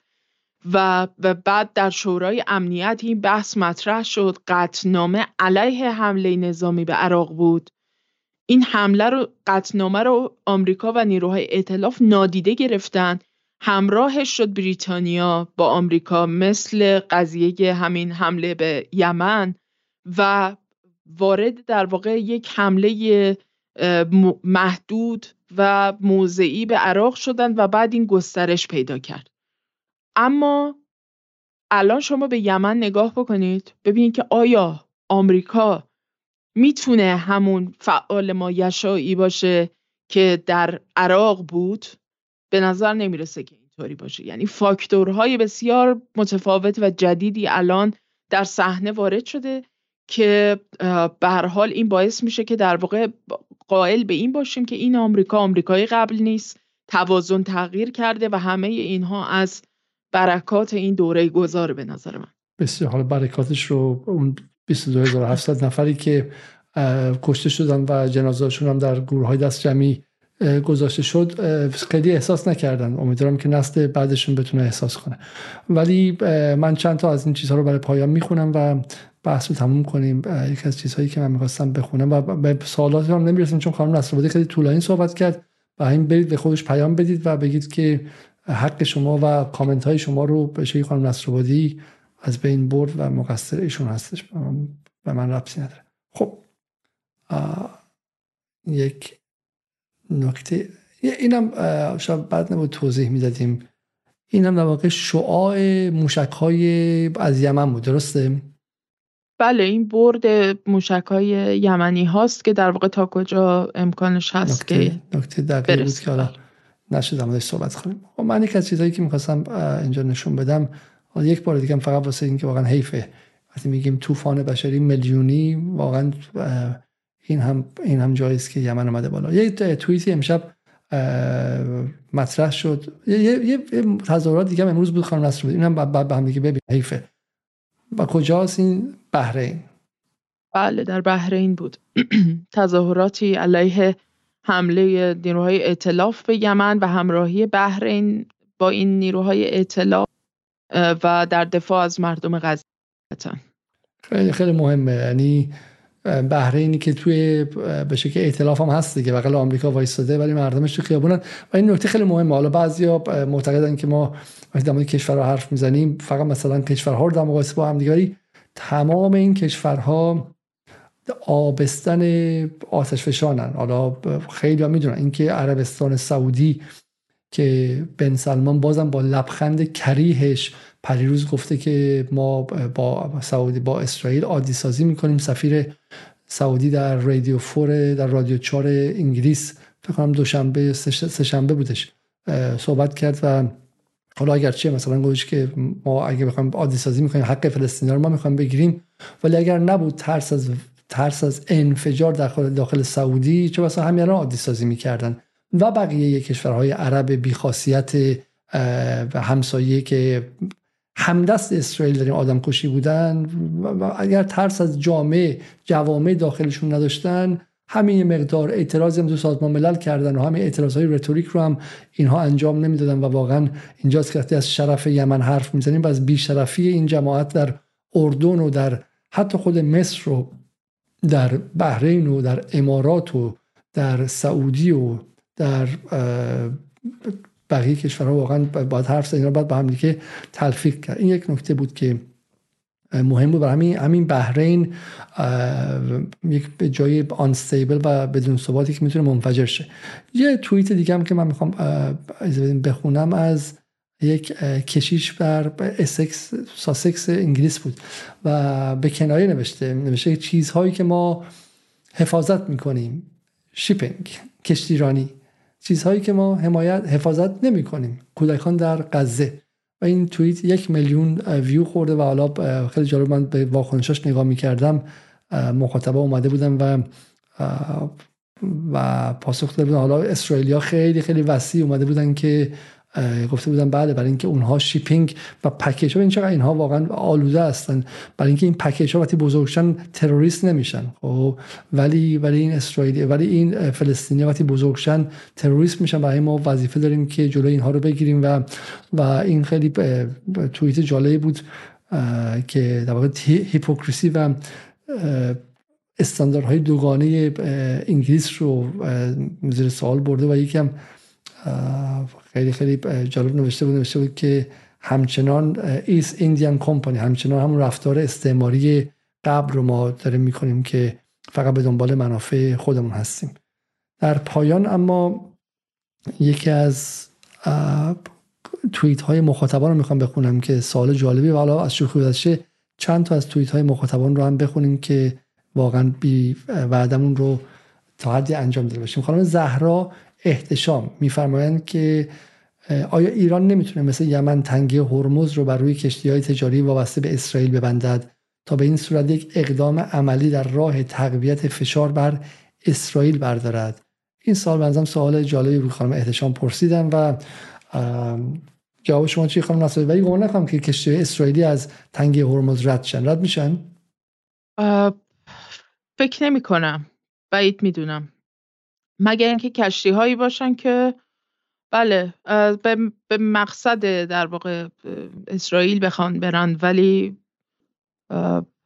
به حال ایران در همین مدت هم کشتی هایی رو در واقع توقیف کرده یعنی حالا ممکنه بعضی از حالا در موردش صحبت نشده ولی بعضی از کشتی هایی که حالا از سمت عراق اومده از کویت اومده از امارات می‌خواسته بره وارد آبهای عمان شده و اینها چه اتفاقاتی براش افتاده. ولی به حال ایران هم اقداماتی رو انجام میده طبیعتا. حالا به عنوان کامنت بهش نگاه حالا به عنوان مجبور نیستیم به همه جواب بدیم به عنوان کامنت بهش نگاه کنیم چون سوالای دیگه هم جواب نمی‌خوام بدیم می‌خوام فقط بخونم یه اتفاق جالبی که افتاد امروز این بود و اونم این بود که و اونم این بود که من فقط اشتباه گذاشتم این رو اشتباه گذاشتم. اوکی اشتباه گذاشتم معذرت می‌خوام. اگر شما به سایت دنیای اقتصاد تشریف ببرید خب یک چیز خیلی خیلی جالب می‌بینید و اون هم یک بسیار خوب شما این رو می‌بینید. خب احتمال حمله نظامی آمریکا و انگلیس به یمن. خب 22 ده 1402 ساعت 1.56 میگه برخی رسانه های غربی در ادعایی از تصمیم ایالات متحده و بریتانیا برای حمله به یمن خبر دادن. دنیای اقتصاد چیه؟ دنیای اقتصاد همونه که هفته پیش عکساش رو شما دیدید و همه هم توش بودن. خب از آقایون جهانگیری گرفته تا به شکلی بزرگان ایران همه در این دنیای اقتصاد بودن و همین جایی کم اهمیتی نیستش و جای بسیار بسیار پر اهمیتی. خب حالا این اهمیت این چیه؟ اهمیتش اینه که این خبر عوض شده و خبر واقعی نیست. اصل خبر که حدود یک ساعت پیشش منتشر شده بود چی بودش؟ خب با هم دیگه ببینیم. اصل خبر این بود. فوری آمریکا نسخه یمن را پیچید. احتمال حمله نظامی آمریکا و انگلیس به یمن. با یه موج حمله و موج نقد خیلی جدی در شبکه اجتماعی را افتاد و مجبور شدن که جابجا کنن و اون قبلیه رو بیارن. خب این این تیتر رو ببینید روزنامه رسمی داخل جمهوری اسلامی می‌زنه که روزنامه صدای اتاق بازرگانی ایرانه و تصاویرش شما هفته پیش دیدید از من بهتر می‌دونید که با چه کسانی رفت آمد داشت. تمام تمام بزرگان اقتصاد ایران و دولت سابق و بخشی از آدم های دولت جدید هم درش حضور داشتن. خب این از خود ما در نمیاریم شما خودتون دیدید. خب و بعد میگه که آمریکا نسخه یمن رو پیچید. خانم تفسیر شما از این جمله چیه؟ نسخه یمن رو چی پیچید من رفتم تیتر رسانه های آمریکایی و اسرائیلی اروپایی اینها رو نگاه کردم. واقعا می‌تونم بی اقراق بگم شرماورترین تیتری که در بین این رسانه ها دیدم یعنی بدترین تیتری که در بین این رسانه ها بود به پای این تیتر نمی‌رسه. انقدر که این تیتر شرماور حقیقتا. یعنی حقیقتا ما دیگه کار از ستون پنجم و اینها دیگه گذشته. ما رسما یک شاخه ای از در واقع انگار یه اتاقی بر حال امنیت ملی آمریکا و بریتانیا و فلان و یعنی یک اگه مثلا اون ناتو برای خودش یک اتاق عملیاتی داشته باشه و بخواد یه رسانه مثلا بزنه قطعا اون یک همچین کارکردی داشته باشه و چنین تیتری رو بیاد به این شکل بیشرمانه در روز روشن در کشوری که حکومتش جمهوری اسلامیه در کشور ایرانی که تاریخا در کنار فلسطین بوده و حالا مثلا نیروهای مقاومت یمن هم دارن مورد حمله قرار می‌گیرن به دلیل حمایتی که دارن از مردم فلسطین می‌کنن و اینها میان و چنین تیتری رو استفاده می‌کنن. حقیقتا زبان قاصره و من نمی‌دونم یعنی انقدر من عصبانی شدم وقتی که این تیتر رو دیدم فقط با خودم می‌گفتم که یعنی من حالم از این آزادی بیان و پس از بیان مختص اولیگارش های کثیفی که توی این مملکت رسما کفش یانکیا رو جفت می‌کنن توی این منطقه به هم می‌خوره. واقعا این آزادی بیان به دلیل جرزم نمی‌خوره. تازه البته اینا مدعی که آزادی بیانی هم وجود نداره ولی خب یه سطحی از وقاحت می‌خواد چنین تیتری رو در واقع زدن. بسیار خوب.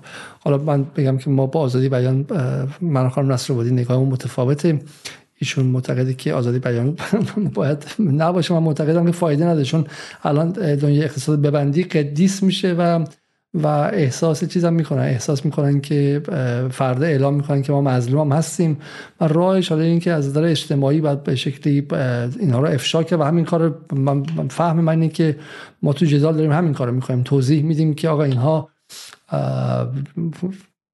ما در دنیای زندگی می‌کنیم که موسی قنی نژاد که به همه نیروهای امنیتی در چل سال گذشته ایران وصل بوده و هیچ وقت هیچ نیروی امنیتی جمهوری اسلامی از حضور این آدم در دانشگاه در مراکز عمومی ناراحت نبوده. خیلی هم خوشحال بودن. خب. و صدای امنیتی ترین بخش سرمایداری ایرانه و به تمامی دولت های پس از امام و پس از پایان جنگ هم وصل بوده و جز تئوریسین های اصلی خصوصی سازی رفسنجانیستی و همین وضع کشوره و همین آقای مخبر هم از علاقه من دانشه تبدیل میشه به الگو و پیامبر آزادی در ایران و میشه دفعه مثلا نلسون ماندلای ایران و ماها میشیم مزدور جمهوری اسلامی ماهی که حتی راهمون به ایران بسته است. خب من خودم حداقل میگم. خب و ما در, در این دنیا زندگی می‌کنیم و این دنیا خب محصول همین رسانه هایی که با پول دنیا خسته با پولی که اداره میشه با پول فولاد مبارکه و غیره و غیره. پول رو از اون سرمایه گذاری اولیگارشی میدن به اینجا. و این هم میاد اینجوری ذهن میگه بعد میگن چرا جمهوری اسلامی چرا فلسطین بیشتر نمی‌تونه عمل کنه؟ و این جمهوری اسلامی جمهوری اسلامی همینه. واقعیت جمهوری اسلامی یه برش این سرمایه‌داری که خودش بخشی از غربه. یه برش چه می‌دونم گروه های دیگه هستن که اونها هم حالا بخشیشون واقعا پشت مقاومت سنگر گرفتن اعتقادی بهش دارن ندارن معلوم نیستش. هر که با اسم مقاومت میره بالا تو مجلس.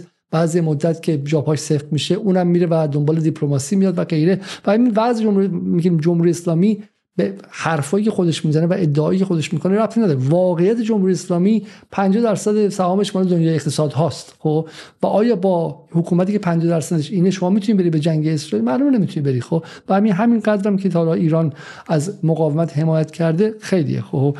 قصه ای که میگن همینه دیگه قصه ای که میگن روز به شکلی تصمیم گیری برای عین الاسد بالاخره آیه معصومی زاره گفتی که بالاخره یکی از تصمیم گیران این که ما برای عین الاسد بهش حمله کنیم نکنیم برای حاج قاسم انتقام بگیریم نگیریم یکی از تصمیم گیرانش یکی از سرداران معروف سپاهی و بیشتر از سپاهی حالا اسمش هم همتون می‌دونید خب در دوبه شرکت نفتی داره. وقتی شرکت نفتی داره میترسه خودش بچه‌هاش همه تحریم بشن به خاطر حضور حمله به آمریکا میگه آقا ما با دنیا جنگ نداریم سایه جنگ رو از ایران بردارید. خب مثلا برای همین این این داستان دنیای اقتصاد. یه خانم نصرآبادی اکو ایران نوشته بود بعد از کرمان. خاطرتون هستشان قیمت دلار هان؟ بله. بله بله. اون رو از یه توییتی هم حالا اسمشون نگاریم. یکی از کسانی که معدود کسانی که به نظرم اصلا راهشون هم اشتباهی افتاده به اتاق بازرگانی. در موردشون توییت زدن و شرماور خوندن. کسانی رو که در واقع دارن از این آب گلالود هم نیست از این آب خونالود برای بالا بردن قیمت ارز دارن استفاده می‌کنن و بهشون تنه زده بود و گفته بود که شرم به شما. حقیقتا شرماورن اینا. نمی‌دونم واقعا اینا پیوست رسانه‌ای ناتو در ایران. اصلا همچین چیزی واقعا آدم تو کتش نمیره. یعنی این سطح از تناقض واقعا می‌تونه عجیبه که این سطح از تناقض می‌تونه اینقدر دوام داشته باشه. خیلی عجیبه برای من. اینها من پیدا کردم این رو. من پیدا کردم این رو و می‌خوام این رو هم نشون چون ایران هم به همین هم وابسته است. اکو ایران هم به همین دنیای اقتصاد وابسته است خب؟ و آقای میلاد حاتمی. بله خود خودشه خب؟ در حالی که مردم در کرمان جنازه هاشون رو داشتن توی سردخونه می بردن نوشته بود که باستاب انفجار کرمان در بازار دلار. انفجار کرمان چرت بازار را پاره کرد. حواله در هم در روز چهارشنبه دو ساعت دیرتر از همیشه بسته شد. دلار مبادله بالا رفت. یورو این مرکز کاهشی شد. قیمت تتر رکورد زد. بعد از حادثه کرمان تحلیلات درباره بازار چی میگم بودو بیا که 107 تا بچه از جمله دختر به شکلی گوشوار صورتی رفتن رو هوا ولی اصلا تو نگران نباش. خب یعنی اصلا ما داریم توی دنیای عجیبی زندگی می‌کنیم. من اصلا من نمی‌فهمم. طرف اگه واقعا تو آمریکا چنین غلطی کرده بود بعد از مثلا 11 سپتامبر که هیچی بعد از یکی از این اتفاقای کوچیک تروریستی که مثلا 5 نفر کشته شده بودن خب این آدم رو چه کارش می‌کردن؟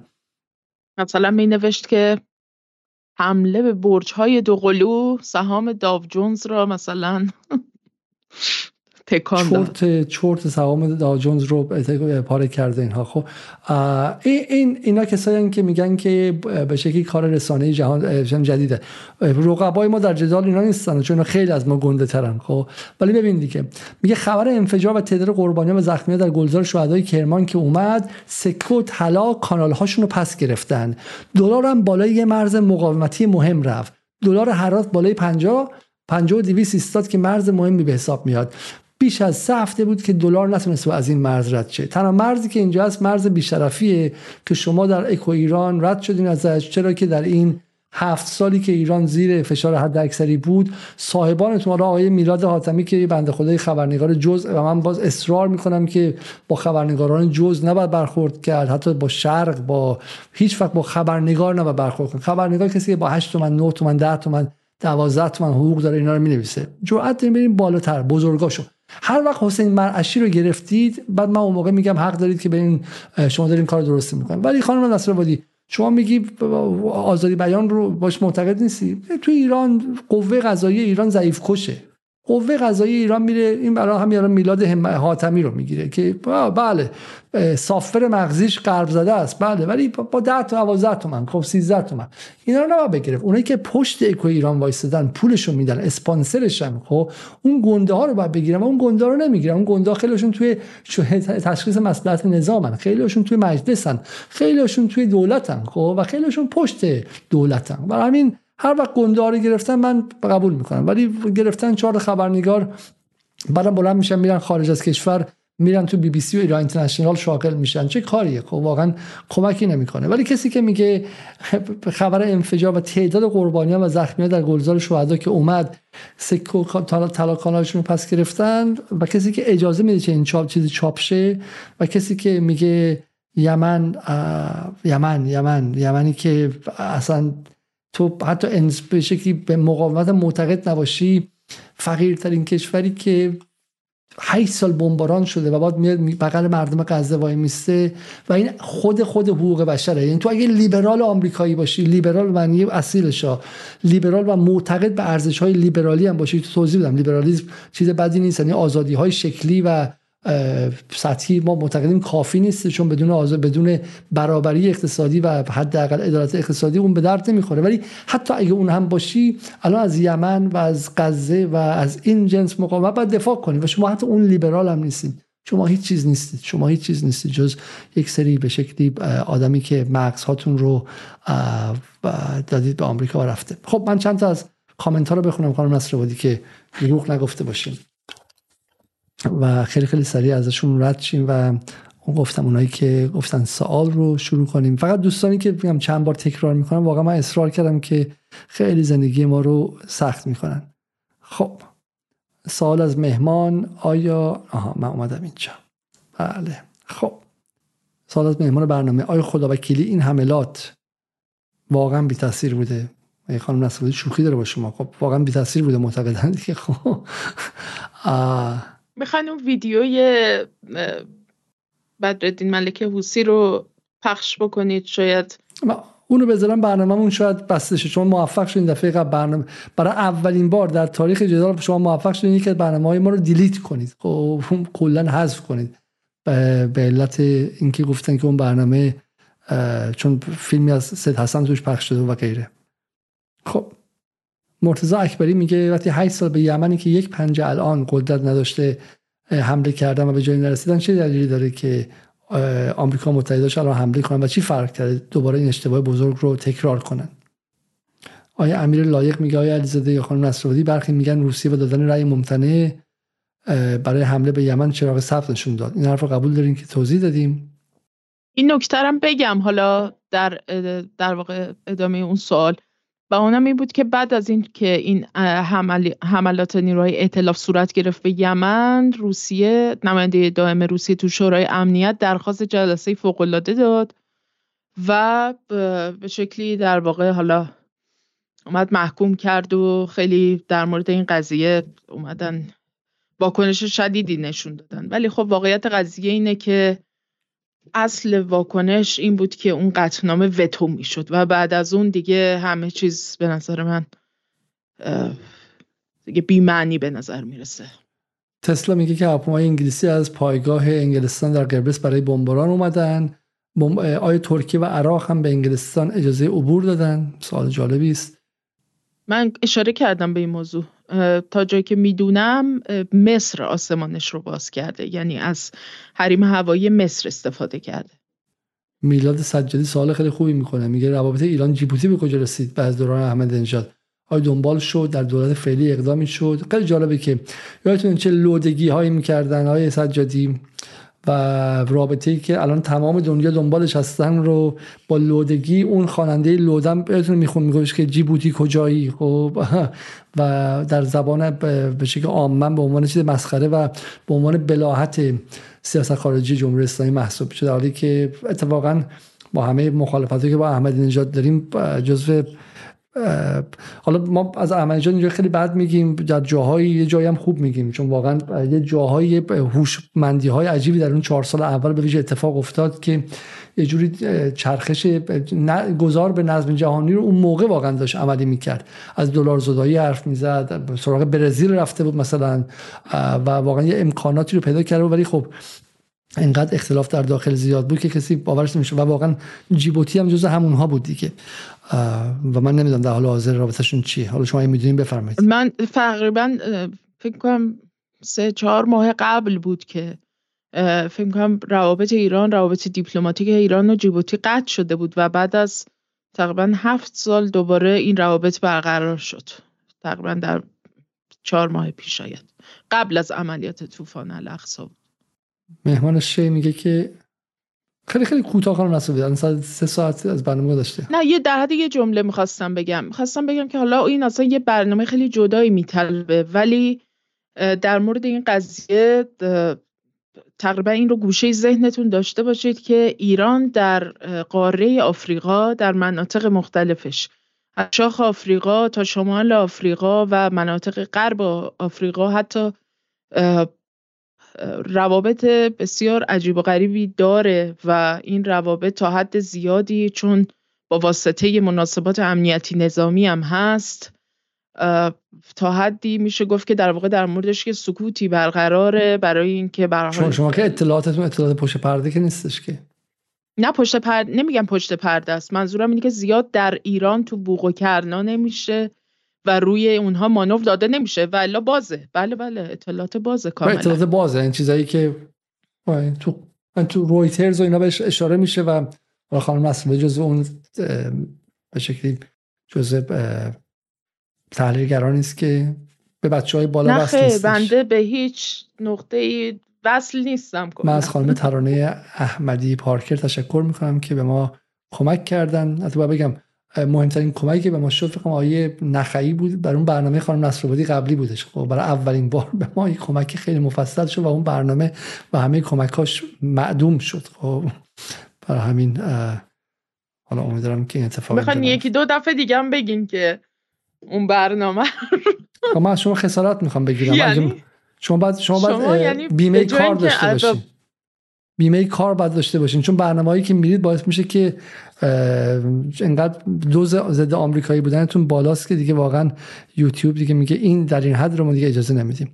حالا اما از شوخی گذاشته بریم سر اینکه این کامنت رو من بخونم. چقدر کامنت هم زیاد. خواهش می‌کنم کامنت تکراری نگذارید. راجع به این موضوع چندین یکی دو دفعه حداقل تو این برنامه هم صحبت شد دیگه. یعنی شما باید پیچیدگی های یه استیت یک دولت تمام ایار پیچیده و بزرگ مثل ایران رو با یک دولتی در همسنگ خودش و هم وزن خودش در واقع بسنجید. نه با گروه هایی که به نوعی شبه دولتی هستن یا گروه هایی که گروه های نظامی به حساب میان سازمان های نظامی به حساب میان. این مقایسه مقداری رهزنه به قول معروف. این کامنتی که آیه تراولر یا خانم تراولر داره میگه که جیبوتی بخاطر نزدیکی به یمن می‌تونه از ترس حمله متقابل یمن باشه که از همکاری سر باز زده. حالا من این رو فقط خواستم بخونم. آوا میگه چرا ایران مانند ایرلند از شکایت آفریقای جنوبی حمایت نکرد؟ این حداقل حمایت حقوقی در مقابل این نسل کشان بود. حرف قابل چرا حمایت کرده؟ حمایت کرده ایران. حمایت کرد؟ بله بله ایران حمایت کرده. کشورهای زیادی حمایت کردن از شکایت آفریقای جنوبی. خانس انجینیریزم میگه که متوجه شدیم که مهموناتون فقط آرزوهاشون رو با اون تحلیل عنوان می‌کنن. آیا به جایی نرسیم اعلام کنیم ایران و محور مقاومت زیر فشار غرب شکست خورده است؟ این رو... من فکر کنم این آرزوی ایشونه. ولا دست کم تحلیل هایی که ما ارائه می‌کنیم تا حد زیادی مستنده. یعنی هر قسمتیش رو که راجبش بحث دارن کسی اگر نکته ای داره به جز قسمتی که حالا تحلیل ماست یعنی از کنار هم گذاشتن فاکت ها و وقایع و روندها بررسی می‌کنیم ولی تمامش مسیر بر حال اون روندها هم مستنده محمد میگه در خبرها اومده بعضی کشورها که اسمشون در حمله دیشب اومده از آمریکا خواست توضیح خواستن که ما در حمله شرکت نداشتیم چرا و چگونه اسم ما رو در لیست گذاشتید؟ به صراحت مسئول یمن توضیح دادند. درست این حرف؟ من ندیدم این خبر رو اگر باشه خیلی جالبه. رحیم جعفر زی میگه که شب حمله به کشتی های جنگی توسط یمن ایران نفتکش آمریکایی که نفت مصادره ایران رو حمله کرد رو هم بازداشت کرد به اسکلی در ایران آورد و این هم همزمانی این قضیه بسیار اتفاق مهمیه. درسته؟ بله صد درصد. بسیارم اقدام هوشمندانه ای کردن یعنی نشون میده که به حال ایران هم از ظرفیت هایی که توی این به حال نظامات حقوقی بین المللی وجود داره داره استفاده می‌کنه. ارتش هم پیشگام این قضیه بودن و وارد صحنه شدن و ارجاع دادن به حکم قضایی دادگاهی که در مورد در واقع اون نفتکش دزدیده شده و به سرقت رفته حکمی صادر کرده بودن و گفتن که در واقع مال خودمون رو برگردوندیم و بسیار کار قابل توجه و فوق العاده بود. فوق با دو همین که شما فرمودید دو تا المان داشت اینجا که نظر من بد نیستش که این رو یک اشاره ای کنیم. این خبر میگه ارتش نه سپاه یک نفخش آمریکایی رو توقیف کرد و با حکم قضایی این کارو کردش. خب دقیقا همون بازیهایی که غربی ها می‌کنن. یعنی مهمه که شما در حالی که داری کار نظامی می‌کنی داری قدرت نمایی می‌کنی و داری عضلت رو نشون میدی اما روبنا روکش و ویترین حقوقی رو هم حفظ کنی و به قول معروف این کار رو به واسطه قانونی انجام بدی که نتونن به این راحتی زیر سوال ببرن و همه حکومت ها در سطح رئال پلیتیک بازی می‌کنن اما به قول معروف ظاهر سازی هم می‌کنن و ظاهر رو هم حفظ می‌کنن و این کار ایران از این نظر قابل تقدیره که در واقع نشون داد که اون سویه نرم قضیه رو هم رعایت کرده. خب گرزی میگه که چین روسیه بدشون نمیاد که آمریکا پاش درگیر جنگ در دریای سرخ بشه که تمرکز از اوکراین و تایوان بیاد بیرون. نگاهی که مهم هم هستش خیلی دیگه میگن که کلا جنگ غزه رو اونها به عنوان یه چیز می‌بینن یه فرصت می‌بینن. خب ورود مستقیم یا غیر مستقیم روسیه رو در جنگ با اسرائیل چقدر محتمل می‌دونید؟ احتمالش بسیار ناچیزه به نظرم. تو شرایط فعلی الان روسیه تمرکزش روی اوکراینه و بسیار بعیده که الان تو این شرایط بخواد وارد یه درگیری و باز کردن یه جبهه جدید بشه. حسین اه میگه که سپاه بخش خلیج فارس به عهده گرفته و ارتش در عمان رو معلوم دقیقا نمی‌دونم اما شاید این جالب باشه. و من سوالات رو هم یک بار دیگه به عوض می‌خوام. یه نفر دیگه می‌خواد که دیگه من امشب می‌دونم خستم هستم و دیگه واقعا تمرکز این که همزمان این بخوام بخونم رو هم ندارم. آقای ترید ایمپورت میگه اگه همین آزادی بیان نبود شما در چی برنامه میساختید؟ همین فرار روحانی و ظریف و زیبا کلام رو اعدام کنید. غزو یمن درست میشه. این سوال مال شماست. من که با از آزادی بیان زیبا کلام دفاع می‌کنم خودم باش مناظره می‌کنم و این معتقدم انقدر باید باش مناظره کرد که به شکلی رسوایی دو عالم شه و اتفاقا مسئله اینه که زیبا کلام من صدا سیما دعوت می‌کنم. ولی نه اینکه بهش دعوت کنم بهش میدون بدم. دعوت می‌کنم مقابلش یه آدم به شکلی باهوش می‌ذارم که بتونه نشون بده که چقدر این آدم خالی و ذهنه و چقدر به شکلی از نظر سیاسی کم سواده خب یه،, یه چیزی بگم. اولا که محدود کردن آزادی بیان به معنی اعدام نیست. این مقلطه اول. نکته دومی که من به سراحت گفتم آزادی بی حد و حصر اولیگارش هایی که کاملا در انحصار خودشون گرفتن منابع قدرت و ثروت رو توی این مملکت. و در مورد افراد به تنهایی صحبت نکردم. بحث بر سر در واقع یک باندهایی که منافع مشخصی دارن و به نظر می‌رسه که در مجموع هم روی کردشون و استفاده که دارن از این آزادی بیانشون می‌کنن و از رانت آزادی بیان دارن استفاده می‌کنن کاملا علیه منافع ملیه. از این نظر من با اعدام هیچ کس موافق نیستم. ولیکن با این آزادی بیرویهی که در مثل ثروت بیرویه مثل قدرت بیرویه مثل این سطح هست در واقع دست بازی که این جریانات دارن. از آزادی بیانم دارن به همین شکل بهره می‌برن و با اون مخالفم. مزاک تو ویدیو میگه که چرا توی مدت به یمنی ها ایران ساخته رادار رو یاد نده؟ اگه دو جنگنده رو یمنی ها می‌زدن مطمئن آمریکا به راحتی حمله می‌کرد. از کجا می‌دونی نداده در از کجا می‌دونه نداده؟ جز گزارشات در واقع سیستم های راداری یمنی ها جز گزارشات در واقع خود سنتکام بود که مورد هدف قرار دادن نیروهای اطلاف حالا اگر یک فضایی هم بوده باشه که با این عنوان در واقع مورد هدف قرارش دادن به این معنیه که به هر حال حتما دارن یه سیستم هایی راداری. ساسان ساسانیان همین پرسیده چرا 273 باور 273 در اختیار یمن قرار ندادن و من واقعا نمی‌دونم که دادن یا ندادن. این سوال مهمی آقای زافر می‌پرسه و میگه آیا ایران راهش برای ارسال کمک های نظامی و لوجستیکی به یمن باز هست و به راحتی به یمن رفت آمد می‌کنه؟ این خب سوالی که سخته چون یمن سالها تحت محاصره دریایی بود دیگه درسته؟ بله بله. نه مشکلات زیادی داشته ایران هم برای اینکه در واقع بتونه کمک های خودش رو برسونه به حتی فقط کمک های نظامی و لوجستیکی هم بحثش نیست. حتی در سطح کمک های به قول غربی ها بجر دوستانه برای مردم یمن هم کمک هایی که می‌خواست ارسال بکنه بارها کشتیاش توقیف شدن. یعنی اصلا فکر نکنید که به این سادگی بوده. به هر حال تو این حوزه دریایی هم یک جنگ سرد و پنهانی در جریان بوده در تمام این سالها. محمد خورسندی ما برنامه می‌خواستیم درباره بحث آی سی جی بذاریم با یک از همراهان جدال که متاسفانه امروز به خاطر کرونا نتونست بیاد.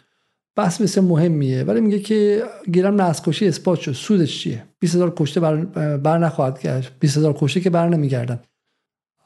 اولا اینکه اثبات شدنش به همون چیزی که شما میگه آقا ما در نهایت جنگ جنگ گر سخته دیگه. ما اصلا الان تمام دنیا ما رو محکوم کنن فایدهش چیه؟ اهمیتش چیه؟ یا به شکلی ما اسرائیل محکوم کنیم فایدهش چیه؟ فایدهش اینه که پارسال همین مکانیزم های کوچیک کوچیک غرب این سالها به وجود آورده. از نهادهای حقوق بشر تا کمیسیون های حقوق بشر تا کمیته های حقوق بشر تا دادگاه نمایشی آبان و تا دادگاه اون تا دادگاه این و دادگاه آمریکا و غیره چیزی به وجود میاد به اسم پرسیدنس و سبقه و اینا رو همدیگه سوار که میشه یه بخش عمده از جهان الان فکر می‌کنه که جمهوری اسلامی کودک کشه و پارسال صدها هزار نفر رو تو ایران زده نسل کشی کرده تو ایران سر قضیه زن زندگی آزادی و اسم ایران که میاد هم میگن اه اه اه اه, و ایران بغل اسرائیل می‌ذارن. خب این ذهنیت ها ساخته میشه در نهایت. جنگ ها هم که از هیچ به وجود نمیاد روی ذهنیت ها به وجود میاد. خب با همین اینکه جامعه غربی یه بار برای اولین بار به صورت objective عینی تو دادگاه بین المللی سازمان ملل کلمه نسل‌کشی روی پیشونی اسرائیل بمونه مونده دیگه مونده و این اتفاق بسیار مهمی. آیا 22700 تا قربانی برمیگردن؟ به هیچ وجه بر نمیگردن. آیا این کافیه؟ به هیچ وجه کافی نیستش. خب هیچ چیز کار مقاومت مسلحانه و کار مقاومت مردم رو نمی‌کنه اون جای خودش داره این جای خودش داره. اما این اگرچه تاثیرش کمتره اما از این هم نباید گذشت. شما از همه ابزار بعد از همه ابزارها باید استفاده کنید و این هم جای خودش داره. حالا خانم نصرآبادی هم که محو شد من دیگه به پایان باتریش هم داره می‌رسه. آخرین جمله رو بگین خانم نصرآبادی که ما برنامه رو تموم کنیم. نه راستش خیلی نکته خیلی ویژه‌ای ندارم. فقط می‌خواستم روی این قضیه تاکید بکنم که در مورد کسانی که بسیار به تمسخر گرفتن در طی این سه ماه گذشته عمل کرده مقاومت یمن رو و نتیجه بخش بودنش رو در حمایت از مردم غزه و مقاومت فلسطین فقط این رو بخواستم یادآوری بکنم که به شهادت در واقع به گواهی رسانه های غربی که بسیار هم مورد علاقه این حضرات و دوستان هست. دیگه با قاطعیت الان می‌تونیم در مورد این قضیه صحبت بکنیم که اقدامات یمن اخلال جدی در روند اقتصاد معمولی که بر حال کاملا تمام این دولت های غربی و شرقی در اون زینف بودن و هستن ایجاد کرده. و خود این در واقع یک جور ابزار فشار بر روی این دولت ها بوده برای اینکه به حال جوری نباشه که به شکل نامحدودی بتونن از اسرائیل حمایت بکنن. علا رقم این که همین سه ماه هم که به طول انجامیده این نبرد غزه زمان بسیار بسیار زیادی هست و ولی که به حال تبعات خیلی جدی هم برای خود اسرائیل داشته. یعنی اسرائیلی که اگر آتش بس هم برقرار بشه بخواد دوباره مثلا سر پا بیسته اینطور نخواهد بود که به سادگی بتونه از زیر آوار اقتصاد در هم شکستش بتونه راحت بلند شه و بیسته. بندر ایلات به در واقع گواهی خود رسانه های اسرائیلی تقریبا تعطیل شد بعد از حملات یمنی ها به این بندر. و اگر که دولت های هم جوار به خصوص مصر و همینطور دولت های دیگه مثل عربستان سعودی و غیره نبودن و از در واقع به شکلی پدافند نمی حملات موشکی مقاومت یمن رو قطعا طبعات و خسارات بیشتری متحمل می‌شد اسرائیل. ولی متاسفانه دولت های عربی منطقه بسیار بیشرمانه پشت مقاومت رو خالی کردند و نگذاشتن که این فشار بیشتر بشه. یه جوکی در واقع بین برخی از کاربران عرب زبان میگشت در مورد اینکه یمنی ها چطور دارن این اقدامات رو می‌کنن و چطور پای فلسطین وایستادن و جوابشون این بود که چون عضو اتحادیه عرب نیستن. به همین سادگی. یعنی بر حال عوارض و طبعات اقتصادی این قضیه رو دست کم اگر فقط یک مورد رو بخوایم از اقدام یمنی ها مؤثر بدونیم این مسئله بوده و این به نظر من اصلا کم نیست. حالا من الان نگاه کردم همین الان و یک بار دیگه جنگ یمن بنا به گفته سازمان ملل 377 هزار کشته داشت تا پایان سال 2021 377 هزار کشته داشت و این نکته خیلی خیلی مهمیه. جنگی که برای اینکه من و شما مخاطب بهش توجه نکنیم و وجدان هامون بیدار نشه و وانه هستیم بگیم که چرا کشتی چرا بچه رو کشتی چرا بهشون قحطی دادی چرا کامیون کامیون حامی حاوی آرد رو زدی که اینا گشته بمونن؟ چرا جنگ غذایی رو انداختی؟ چرا وبا رو به شکلی اونجا استفاده کردی به عنوان یک سلاح؟ خب و اینا رو همه رو دولت مسلمان سعودی انجام داده خب دولت عرب و مسلمان سعودی انجام داد. خب برای اینکه این سوالا رو نکنیم بهش گفتن proxy war بین ایران و سعودی. proxy war یا جنگ نیابتی. همون کلمه ای که حالا بعضی هم در ایران این روزها خیلی راحت استفاده می‌کنن و و میگن که به شکل یمن پراکسی ایرانه و حوثی ها پراکسی ایران هستن و غیره و غیره. و بعدش که تموم شد تازه الان می‌فهمن که یعنی الان دارن میگن که Crisis Group مثلا میگه که اینها پراکسی ایران نیستن و خودشون هم مسئله ای داشتن و یه جنگ واقعی بوده و غیره. خب و این این نکته خیلی خیلی مهمیه. یمنی ها پراکسی ایران نیستن پراکسی هیچ کس نیستن و یمنی ها ملتی هستن. به قدمت خود ایرانی ها من می‌تونم شما رو اینجا خوشحال کنم و عقاید و احساسات شوونیستی و وطن دوستانتون رو تحریک کنم و شما خیلی خیلی بیام ویو مثلا جدالم بره بالا. ولی ما گمان می‌کنیم خطر اون برای آینده ایران بیشتره. یمن کشور مستقلی است مردم بسیار سلحشوری داره. همیشه داشته خب.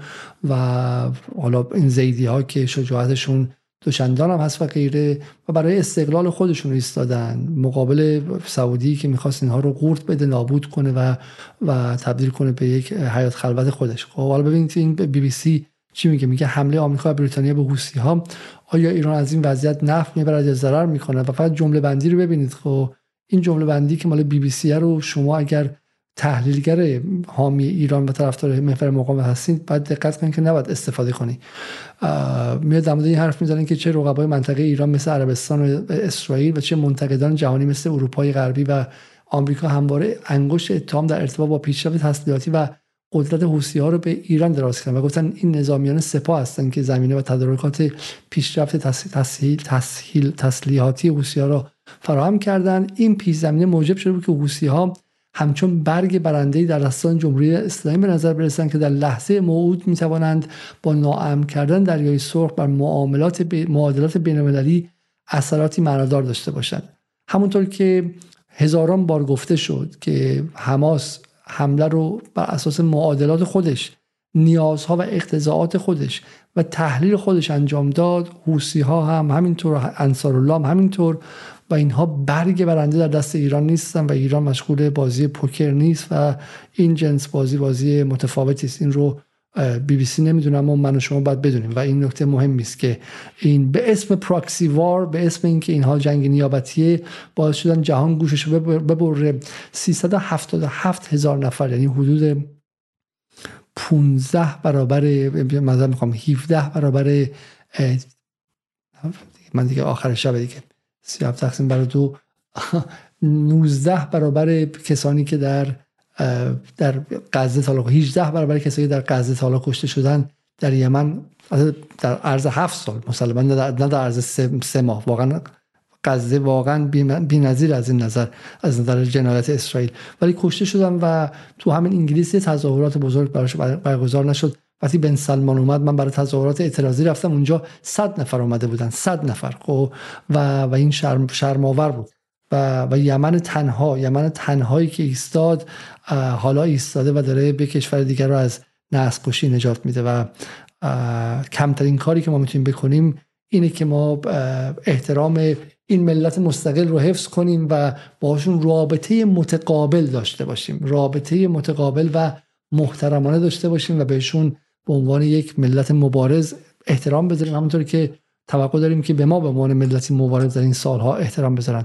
تا برنامه دیگر که شاید فردا شب باشه اگر فردا شب در لندن فردا در لندن تظاهراتی فردا ساعت 12 از مقابل بانک استیشن در به شکلی در, در سیتی لندن تظاهرات شروع میشه. امیدوارم تظاهرات خیلی بزرگی باشه. اگر اونجا هستین که اونجا میبینمتون در غیر این صورت امیدوارم فردا شب بتونیم برنامه دیگری داشته باشیم.